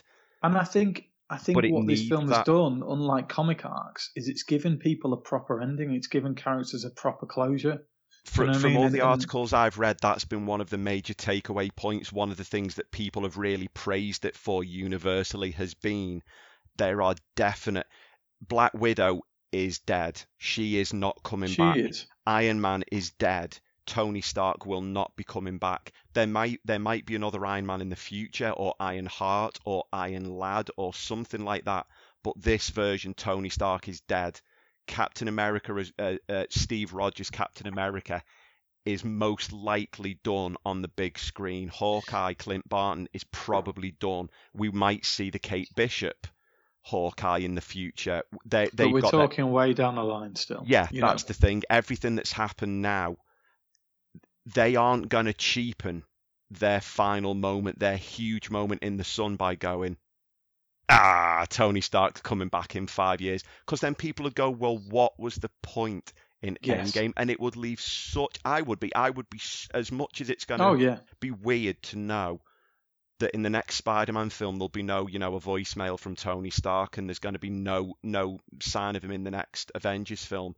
If in 5 years they brought Tony Stark back, it would ruin Endgame's legacy because you just think, well, what was the point? And it's so brave of them to take Robert Downey Jr., one of the greatest pieces of casting in cinematic history, and Yeah. go, right, you're done. Not you're shelved, not you're benched. You are donezo. And Yeah. that takes some big old balls. But you Yeah. can do that after 22 films and probably and it's pushing not close to tarnishing any of the billion. legacy. You, you can go back and watch your favorite. Oh, and Tony believe me. I am I am going to do a full rewatch again because this has Yeah, just so whet my appetite so much Yeah, me too. to to just Yeah, repeatedly. Like I honestly think I could see me I'm even excited to watch Thor: The Dark World. I am even excited to watch that film. I don't care. Yeah. know, that's what it, it's done it, it has me. its place because at the end of the day, we had to go through Thor: The Dark World to get to Ragnarok. Yeah. You know, it, it And- was a stepping you stone, know, wasn't it? And there's it- nothing it's wrong stepping with that. Stone, and and I just kind of want to revel in other elements that maybe I didn't always give the. The, you know the due service because I tend to go back and watch my favourites. That's natural. Yeah, we But naturally nothing, refer to, you you know, know- you you probably go back to Avengers. I my recently I've rewatched. I go. I used to always go back to Guardians and, and now Ragnarok um, when because they're just those kind of mood lifting kind of films, aren't they? Yeah. But it was always Avengers for a long period of time. It was always the film I would watch. Um, my go-to lately has been the stuff that's been on TV. Recently, I've rewatched Iron Man one, oh, Winter Soldier I will watch every six months now. Winter No, no, no. Soldier. Yeah. um, Civil War, Doctor Strange, which I just randomly watched a few weeks ago on a random Friday when I was on my own. I'm watching Infinity War tomorrow because we're recording Thursday, so I'm watching it Friday night before we go to Endgame on Saturday.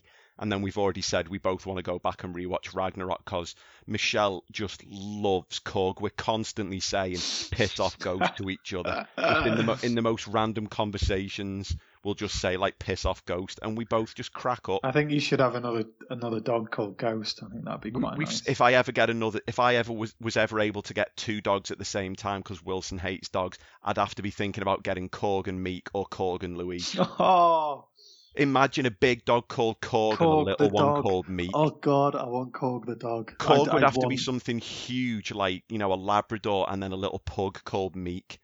Yes. because you've got to have the size No, difference. bigger than a Labrador. You've got to go for one of those crazy, what, like, a Newfoundland? yeah, a Newfoundland or that Nepalese looking thing. Or, Oh, yeah. it's that giant hairy. Yeah, dogs that weigh like 300 pounds. dog dogs that look like bears. Yeah. you know, those big old things. Fuck it, just get a bear. I'll just go and steal a fucking bear. Why not? If I'm going to go to prison, it may as well be for something cool like Grand Theft Bear. um, So anyway, moving away from stealing animals, um, so that we we've got the the sort of new Avengers all back together. They've got the gauntlet. The Nebula transports Thanos with his Pym particle shrunk battleship.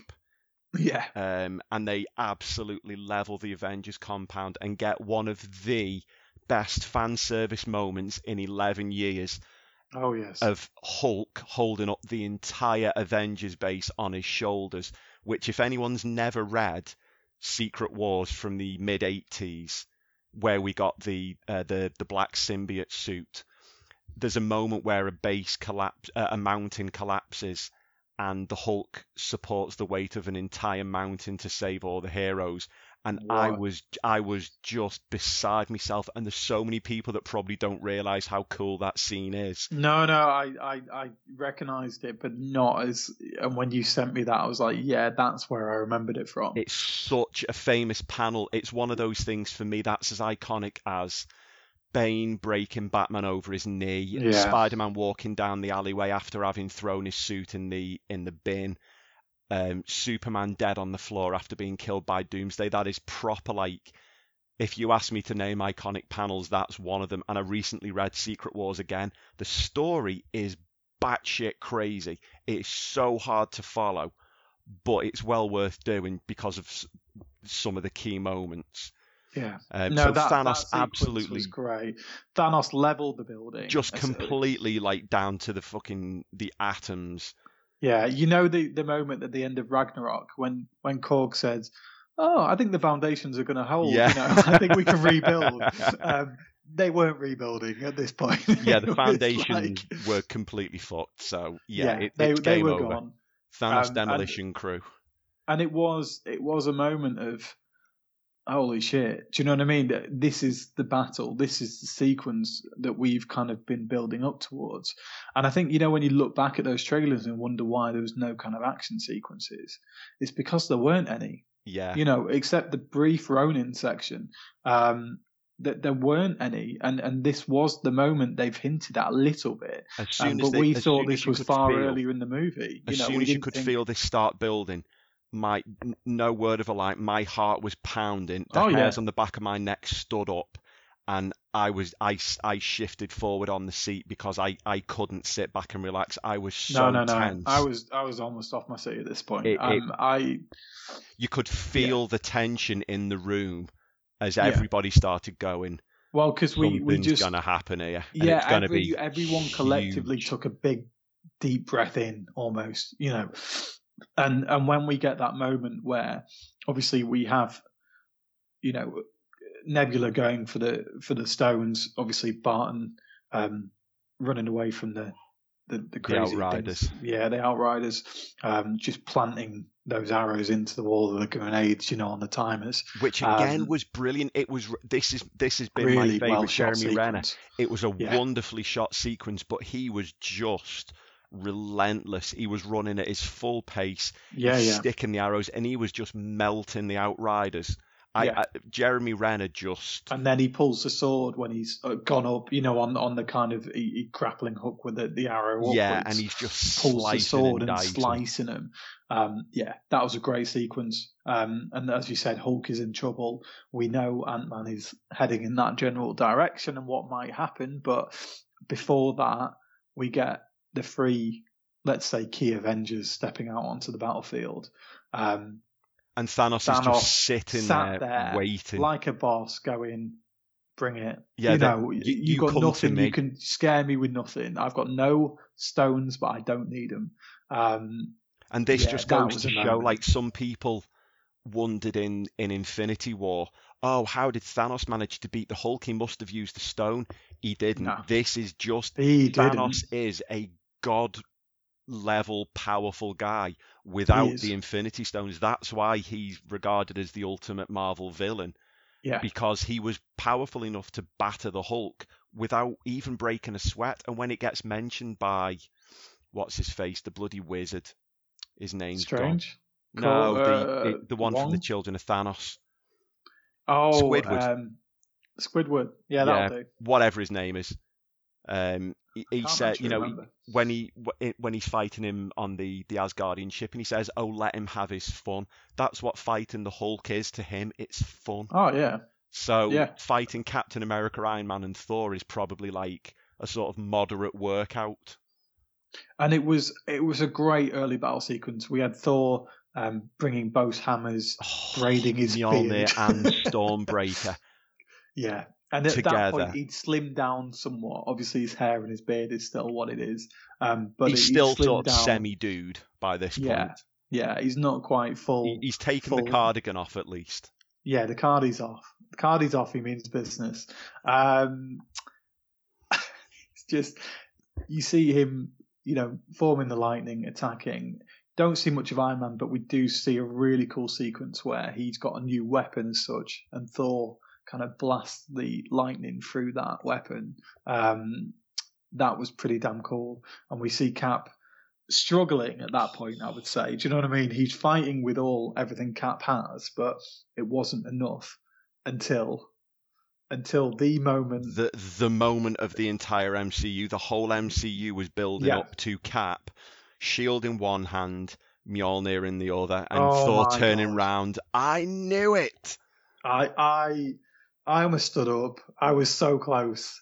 to Me, standing me. I think Tom and I just looked at each other like children who'd been just been told I- you're having ice cream for your tea. yeah. It was just, and it was such a good another bit of fan service back to the moment in Age of Ultron when he makes Mjolnir move and Thor Oh. looks terrified and then he looks really happy. And- It's, it, and he laughs it off as if, and he goes, "Oh, I knew he couldn't do it." Do you know what I mean? It's just so good. It's so good, and I was so pumped at that point. And and obviously he gives them the uppercut, And then he starts doing all down the lightning. crazy shit with lightning in the shield Oh, and Oh God, he did. He kept banging the shield. Or you'll see it when you go again. There was some. Gr- that's such a great sequence where he's he's smashing the shield into him and then reinforcing it with a hammer. It was such a cool moment. Um, it's great. It's such a great sequence. But then you realise it's not enough. Do you know what I mean? And you have that incredible moment where the shield just gets splintered. every time Thanos. he hits it another chunk comes off and again it's another flashback Yeah. to the exact if you go and look at the vision from Age of Ultron that, that Tony sees in his head, Yeah. that's what Cap was like. His shield was split almost in exactly the same way.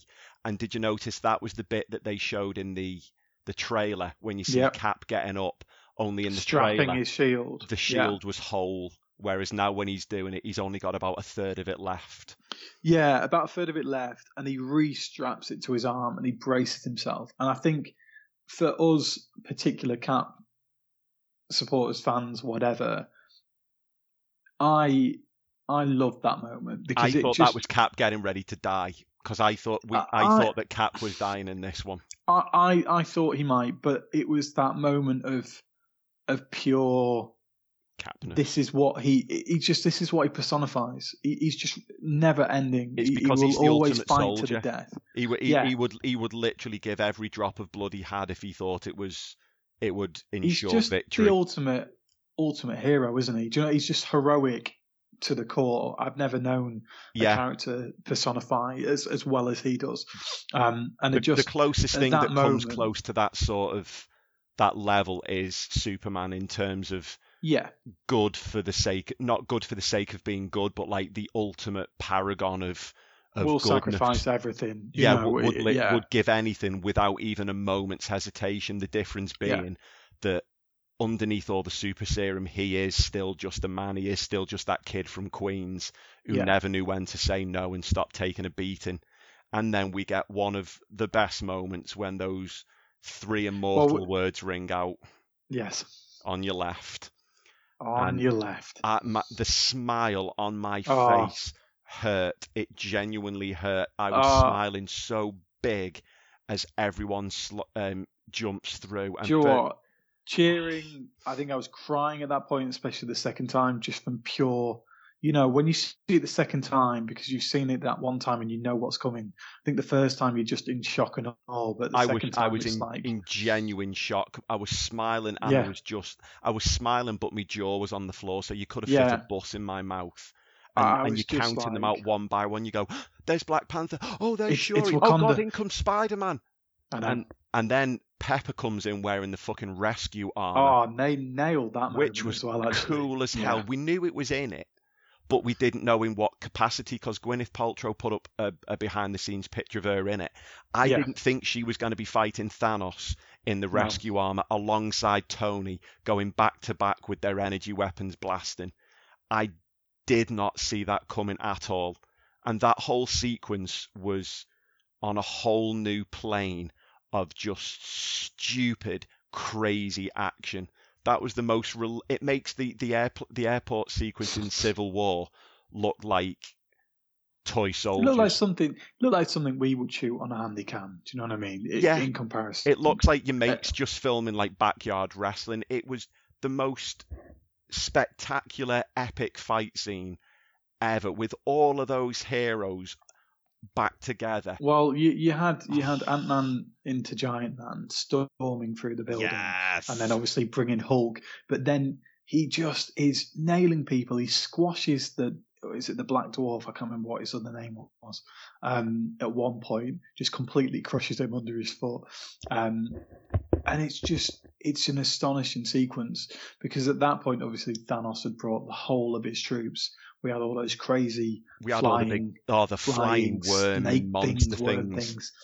Um, everything had come back that we, we, we, you know, we were expecting, and they brought like this giant troll-looking thing. It was just crazy. There's so many things there, and it was such an epic back battle sequence that it was so much going on. But actually, what they did so well is they focused in on each part, as you said. You know, like they've got Each, so each good the portal that Russos. opened You know, got its uh, own little few seconds where you didn't just go, oh, oh, hang on, who was that? You got to see three or four characters come out, and you get to see each of them come out.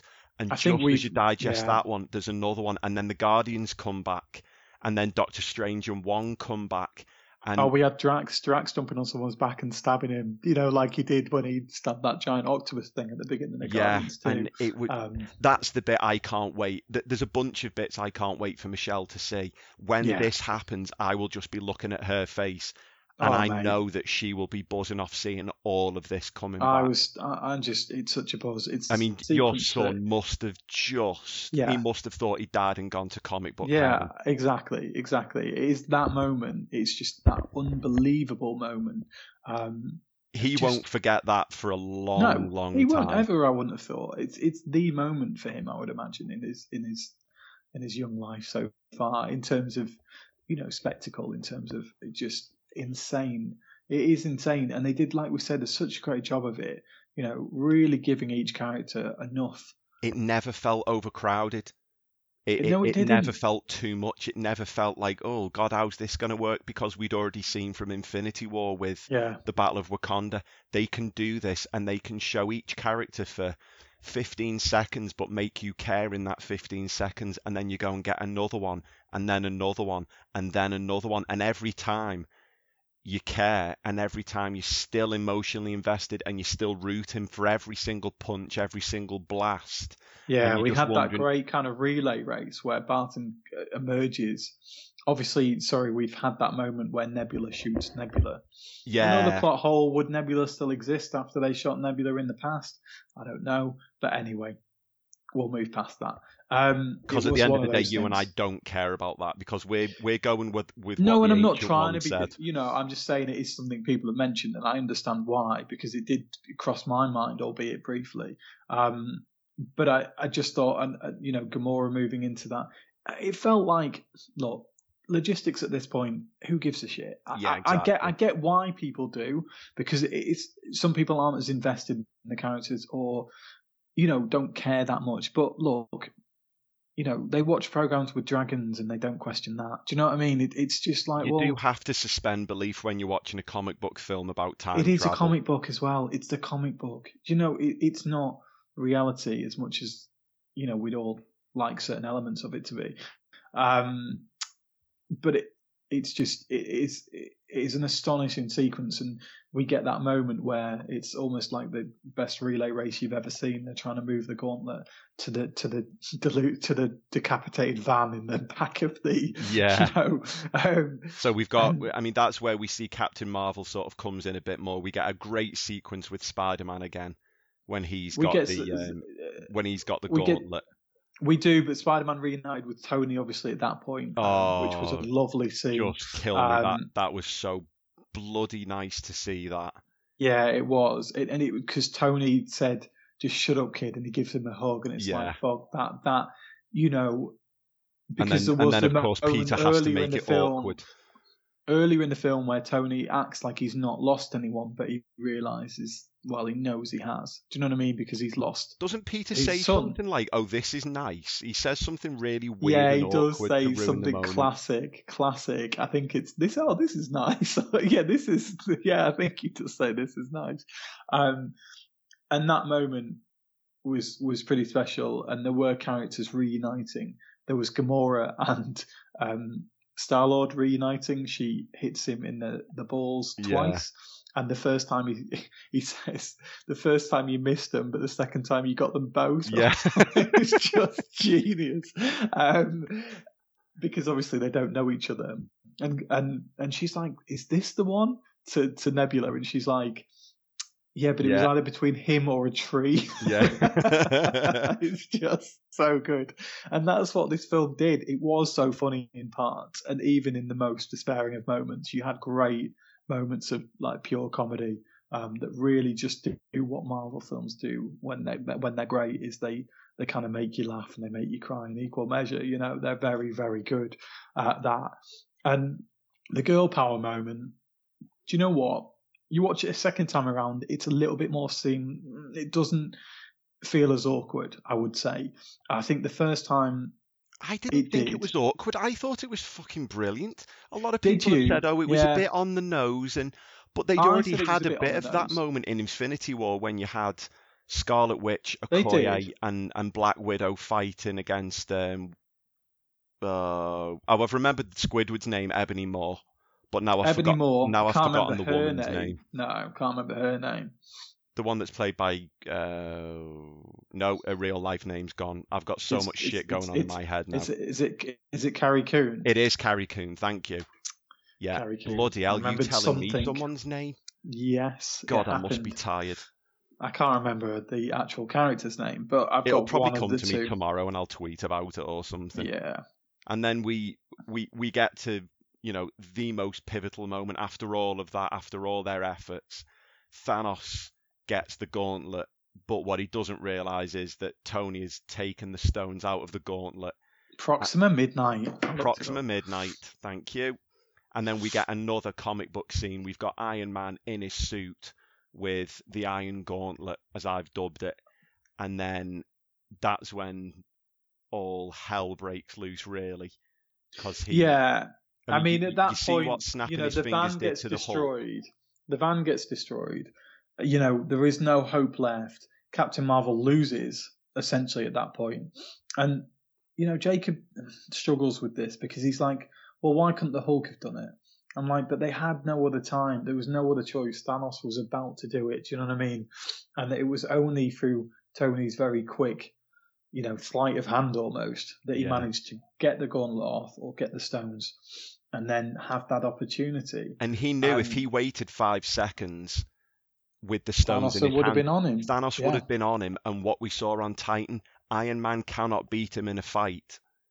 No so way. it, it would have just been a case of he would have delayed it by a minute, and then the same thing would have happened, only it would have Yeah. happened five years earlier. So it it it God, it hurt though. it, it, God, it, it it hurt. really hurt. As soon as he snapped his fingers, the first thing that went through my head was, how is he possibly going to survive that? Because up to this point, I was still convinced that Cap was going to be the one that died, and Iron Man was going to be the one that survived. And I think throughout it all, we, we, we saw Cap might get a. We, we hoped he would get that send off that we ultimately he wanted him to get the happy ending, didn't he? but we Didn't didn't think he would. I I think we thought he would get the tragic ending. Um, and actually, this film becomes a bit of a love letter to Cap. I, w- I would say, as much as it is to anyone else involved. Um, but Tony got he got the sequence. You know, he he got the hero's ending. He and he sacrificed it all because he knew he had to. Do you know what I mean? And he said, and it, you know, he says in that message that that's the hero gig. Do you know what I mean? And he, he ultimately realizes that, that he has to do it, and and him dying is so hard to watch. It's it's so devastating to watch. Um, when Pepper asks about his life signs, and it's you know he's critical, and he's Oh, just and, and she he's says you, you can left. you can rest now, and Yeah. that was Oh, just. And you knew what and- she was saying. and she she's was saying keeping a it's brave okay. face can, on it. You can but- stop hanging on to life. Just just let yourself pass. Because he's had those moments of nearly moments, you know, in Avengers, you know, where he's taking the rocket into outer space. yeah, you know, when he falls um, back to earth. and you just he's had those moments before, and it and it came to pass. And and I would say going on from there to the funeral sequence, Oh, um, that that was really Happy hard is to talking watch. to his daughter about hamburgers. I was gone. Oh I yeah, was so gone, and you will be this time around. You've got a daughter. It's so hard to watch. Um, it's really hard to watch, but it, it's powerful at the same instance. It is it is extremely powerful. just seeing everyone there, seeing the Guardians again, or the, what's left Nick of the Fury Guardians when on he comes Earth. into the background, And yeah. of course, we got we had that one mystery kid who I found out just as I got home. I got a text off Tom, who must have Iron Man googled it. The kid from Iron Man Three, uh, that he'd been uh, the inventor that he was in. He was staying in his uh, his garage and helping him fix the suit. You know, the one that gave him the watch. That was a lovely, lovely moment to have included that. And it was the same actor. It's the same kid.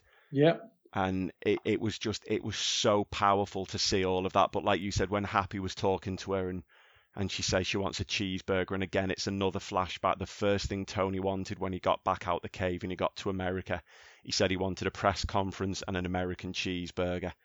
And it was just it, it was just soul destroying and that I thought they were going to mention shawarma at some point, but it it, didn't. it was only at that point, even after she'd said you can rest now, I was still holding out hope that he Oh, wasn't dying, that he was just resting, and that there was going to be some way that they'd be at their cabin, and then he was going to come out and he was going to be like, "Wow, well that all you know got really serious, didn't it? And why is everyone standing round? Is this a funeral or something?" But it, No, it, it it's hard to think that the MCU goes forward without Robert Downey Jr. in it. but I think in a lot of ways it needs to. It does And I, you know, you've got I, to I have it- some finality when you're talking about these things because if you constantly bring everyone back it it cheapens the the, It does. the emotional impact and that is about as as emotionally impacted as I've ever been by a film because that absolutely ripped my There's a lot of out. sequences in films that have always hurt me. You know, I've watched a lot of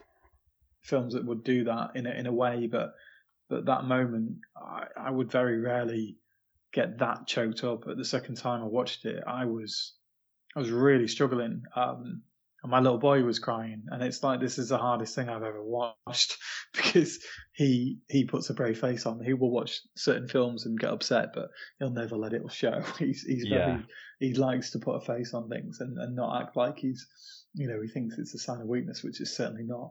Um, it's it's the exact opposite actually, but it was it was pretty powerful, I must admit, and I think you know outside of that and I think we will look forward to. I think when we maybe preview Spider Man, we will talk about the future of MCU a little bit.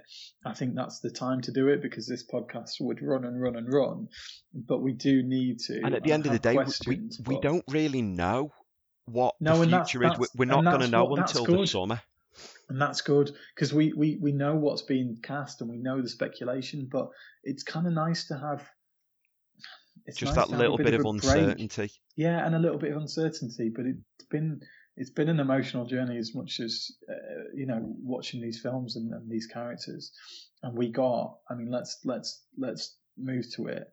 Um, So we the- got the ending for Cap that we we wanted. which, which is, is it's bittersweet because I love the fact that he gets the happy ending. And again, this is another thing that people have leapt on. But again, I just point people back to what what the ancient one said. Cap went back in time and changed the past. He created a new timeline, and in my opinion, my interpretation is he stayed in that alternative timeline. Victor, good friend of ours, wonderful guy to talk to about comic book stuff because he's so and Game of entrenched in it. Yeah, He noticed that there's a line when Hulk says, and I will be looking out for this on Saturday, about when he says he misses the point. He says something like he just flew past it or he flew right by it. And I interpreted it the same way he does. Cap went back in time, did what he had to do to put the stones back in place, but then he stayed in the alternate timeline. He lived his life with Peggy, and maybe when she died, or at some point in the future, you know, after he'd done another 200 missions as Captain America or as Nomad or as whatever, he decided, right, now I'm going to go back and hand off the shield to somebody else because I've I've lived my life the way I always wished I'd been able Yeah. to. And I love the fact that they don't implicitly say, yes, I went back and married Peggy. You know, well, he, he asked her if you want to tell me about it, and he says and he no. just says no. I want to, I don't, or whatever. And he obviously they noticed the wedding ring. That's the moment. Um, It was also we- nice between Bucky and Sam because in Bucky and Sam we've got two Captain Americas, yeah, and it was nice that Bucky who are of also getting a TV spin-off. yeah, which I can't wait for because it's going to be a buddy cop bro thing, and it's, It's going to be work. hilarious It's gonna work, man. Because they're so work. good together. Because Anthony Mackie is hilarious. Yeah, he's great. Sebastian Stan, Bucky is, Do you know what, is Sebastian funny, Stan? but he's quite I just dry. want to see so much more of Sebastian Stan. Well, he's got I a lot of films to go. When he signed, he signed a nine-picture deal, and by my reckoning, he's still got three or four I left. really want him to have a prominent role in the film. I think he's such a good actor, and he- he's never really had enough outside of obviously Winter Soldier being a villain. Yeah. Um, but it is he is so good. Um, and that sequence felt it felt really pure. It felt everything I wanted. I'll be honest. Um, and, And we had a question people- about you people know, is there picked up- in this film that you wanted? I wanted this. That's Yeah, I, I, I wanted. wanted to I- see the shield wanted it. being handed over, whether Yeah. it was because Cap died or because he, he he'd had enough. Um, and that was Chris Evans under the makeup. Yeah, That was Oh, that was just supreme, like hundred percent. proper yeah. real. They, they didn't like computer age him. That's just practical. No, no, no. and That's just great practical effects. And Um, and so now we're gonna get Falcon Cap at some point, which I can't wait for because he, he's a completely different. It's Captain America, but like you've never seen him before. Yeah. And then we also get Thor. Oh, leaves, Asgardians of the leaves Galaxy. New Asgard. He leaves it to Valkyrie the Galaxy. and yeah. Asgardians of the Galaxy, which you assume that we know that Quill is starting searching for 2014 Gamora, which we did wonder how there was going to be a Guardians 3 without Yeah. Gamora, and now, of course, we know there isn't. It's just going to be a slight twist. But Thor's going with him, and what does that mean? It means we're going to get more Thor and Rocket and Groot, Oh, which is, and we're going to have more of Thor versus Star Lord as who's the dominant personality and who's the biggest man. And I'm now, I'm more excited and there's a great sequence. for Obviously, we Guardians 3. love those sequences in Infinity War with those on the ship, um, on the Milano. But there was a great sequence again at the end of this where they goes, you know, you two should fight.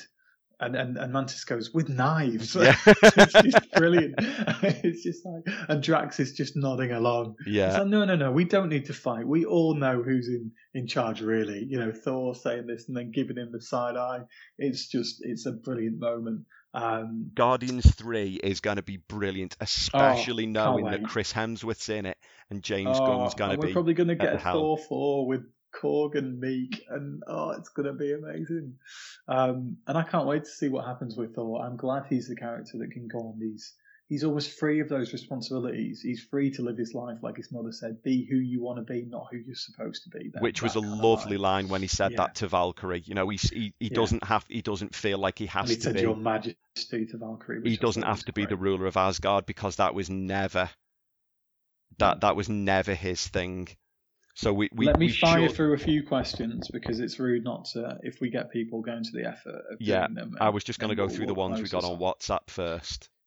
Oh yeah, hit, hit us with those. Okay, well Simon asked us. I think Simon was the first. Initial feelings right as the credits rolled. Yeah, um, Um, complete. uh, ecstasy, joy. Uh, I don't know, despair. I, I was completely overwhelmed with joy, and I was just so freaking happy at how how the film had gone. Yeah, me too. Um, Anything any- you wanted to happen you wanted?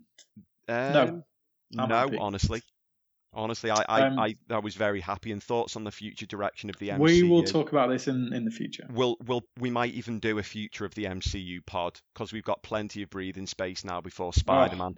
After after Game of Thrones, we are focusing more on Game of Thrones because doing two a week is a bit too much for us at the minute. Uh, especially two such momentous pods. Yes, we are as exhausted as the Russos for at least five minutes. Yes. Um, Jason Roberts fired some great questions over on Twitter. Twitter. Um, I'm not annoyed by the relatively quick explanation of given how Bruce and Hulk came to the agreement to become Professor Hulk. However, I felt that Hulk's reluctance to help in Infinity War wasn't explained, instead leaving us to speculate. If I missed something, is it? If not, is it a fair criticism? I'd, Um, I'd say it's a fair criticism. I, I would have liked a little bit more background on. I think Hulk did very, very briefly say that they. Uh, Professor Ruffalo, Hulk or Hulk oh, Banner. yeah. I think he did say that they'd had a conversation and realised that they could both offer each other something. But I would have liked a little bit more of it. But I accept I, that I you think could can't have done a little always give it because Yeah. it was already Uh, over We haven't hours. touched upon it, um, but the, the sequence when he's he's struggling with the um, the machine and bringing Scott back as a baby and an old man, um, and he said, uh, "I peed myself. I don't know if it was old me or young me or just, just regular me." it's Yeah. just such a great sequence. and And again, obviously, it's when Paul, Tony rocks it's up, Paul smartest guy in the room. Yeah, Tony rocks up, smartest guy in the room. And Hulk shares his tacos with um, oh, with Ant Man when they get blown away by the ship. and he's like, "Hey, regular man, regular size man, or whatever." Yeah. It's just genius. Rhodey had some good lines in this. I think he's obviously not the most prominent of characters, but I think he's worked really well. and I don't and- think we'll do- see too much more of him now. I think he's No, one of the I, I think that the old guard are, are stepping back, and I think that's fine because we've said they must look their age a little bit. Do you know what I mean? It's ready for something new, and I think the whole MCU will be ready for something new, and that's you know what we'll talk about. Yeah, we we, we will podcast on that. definitely do a future of the MCU pod. Yeah. Um, Um, the Jason's second Cap question is about- old about at the end was lovely. However, does it contradict what you said earlier in the film uh, about changing events in the past? I think, to be honest, um, we've talked about this again. It's very hard to get into the semantics. I would like to listen to. There, there is going to be an Empire pod, which I think you should probably listen to, which will be a, a, like a spoiler pod with the Russos, and I think they will ask these questions. So it will be interesting to see what they say. oh, in so- terms of how did how did he get back to the original timeline? uh, because he think he still had just- the t- he, he still had the gauntlet with the Pym particle, so he was able to go back and then come back Yeah. Using It was interesting. He did take Mjol- Mjolnir with him as well, which was interesting. Um, Yeah. Obviously, trying to correct everything that had gone before. So um, I thought that was they didn't miss out on those kind of smaller details. Um, am I right to be annoyed uh, with the Avengers team for spoiling Tony Stark's lovely life? Um, tempting him back into battle, and then ultimately he ends up dead, no, leaving a child. No, I I think you look how many people died. It, the world was in ruin. I mean, you know, you can't exist the way it had gone on. All right, for him, he had his life, but he ultimately did still miss Peter, um, and we saw that. And he realised you can't be selfish because he he realized he signed up for the hero gig as he kind of said, Yeah. and that's that's what he ultimately had to do. So And at the No. end of the day, no, they'd already gone away, and they were planning on doing this without him. So exactly. he And- he and voluntarily rather- chose.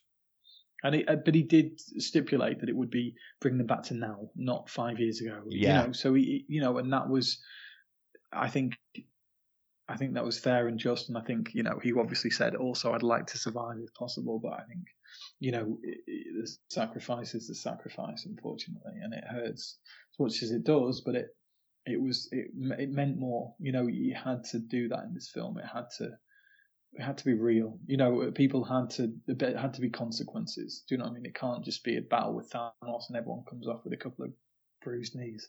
Do you know what I mean? It's not going to happen, is it? Let's be realistic. Yeah, Um, uh, do you agree that Star Lord owes everybody a massive f off apology? yes, Yeah, we annoyingly didn't get it from him. To be honest, yes, but he didn't really have time.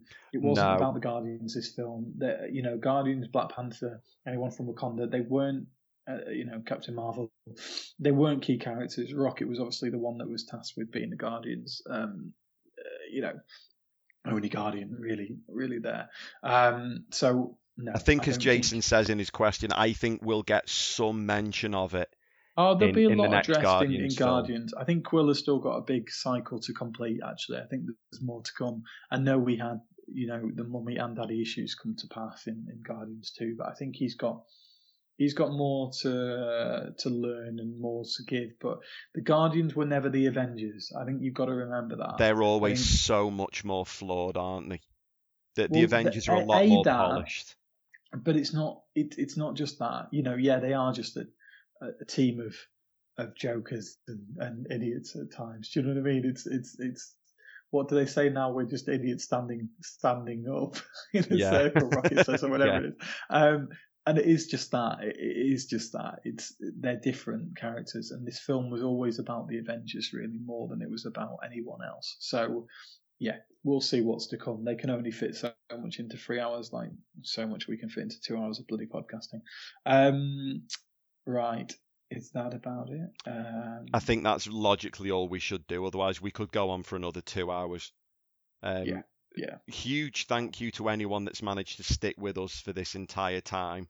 Um, our next Oh, episode will be uh, Game of Thrones episode four. Um, if you've got any comments about this, anything you agree or disagree with about Endgame, please do fire it to us on Twitter.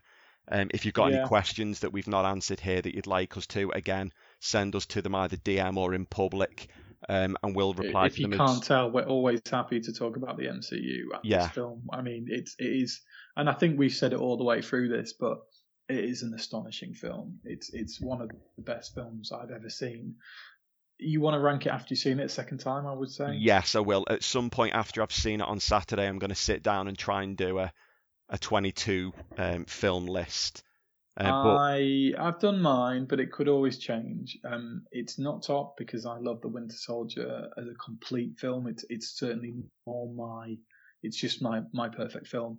Um, but I've got four Russos in my top five films, which is saying something. Yeah. put it that way. You know. yeah, but we we might we might do a pod about that again at some point in the future. But for now, we'll leave it on a high, um, and we'll catch you next time.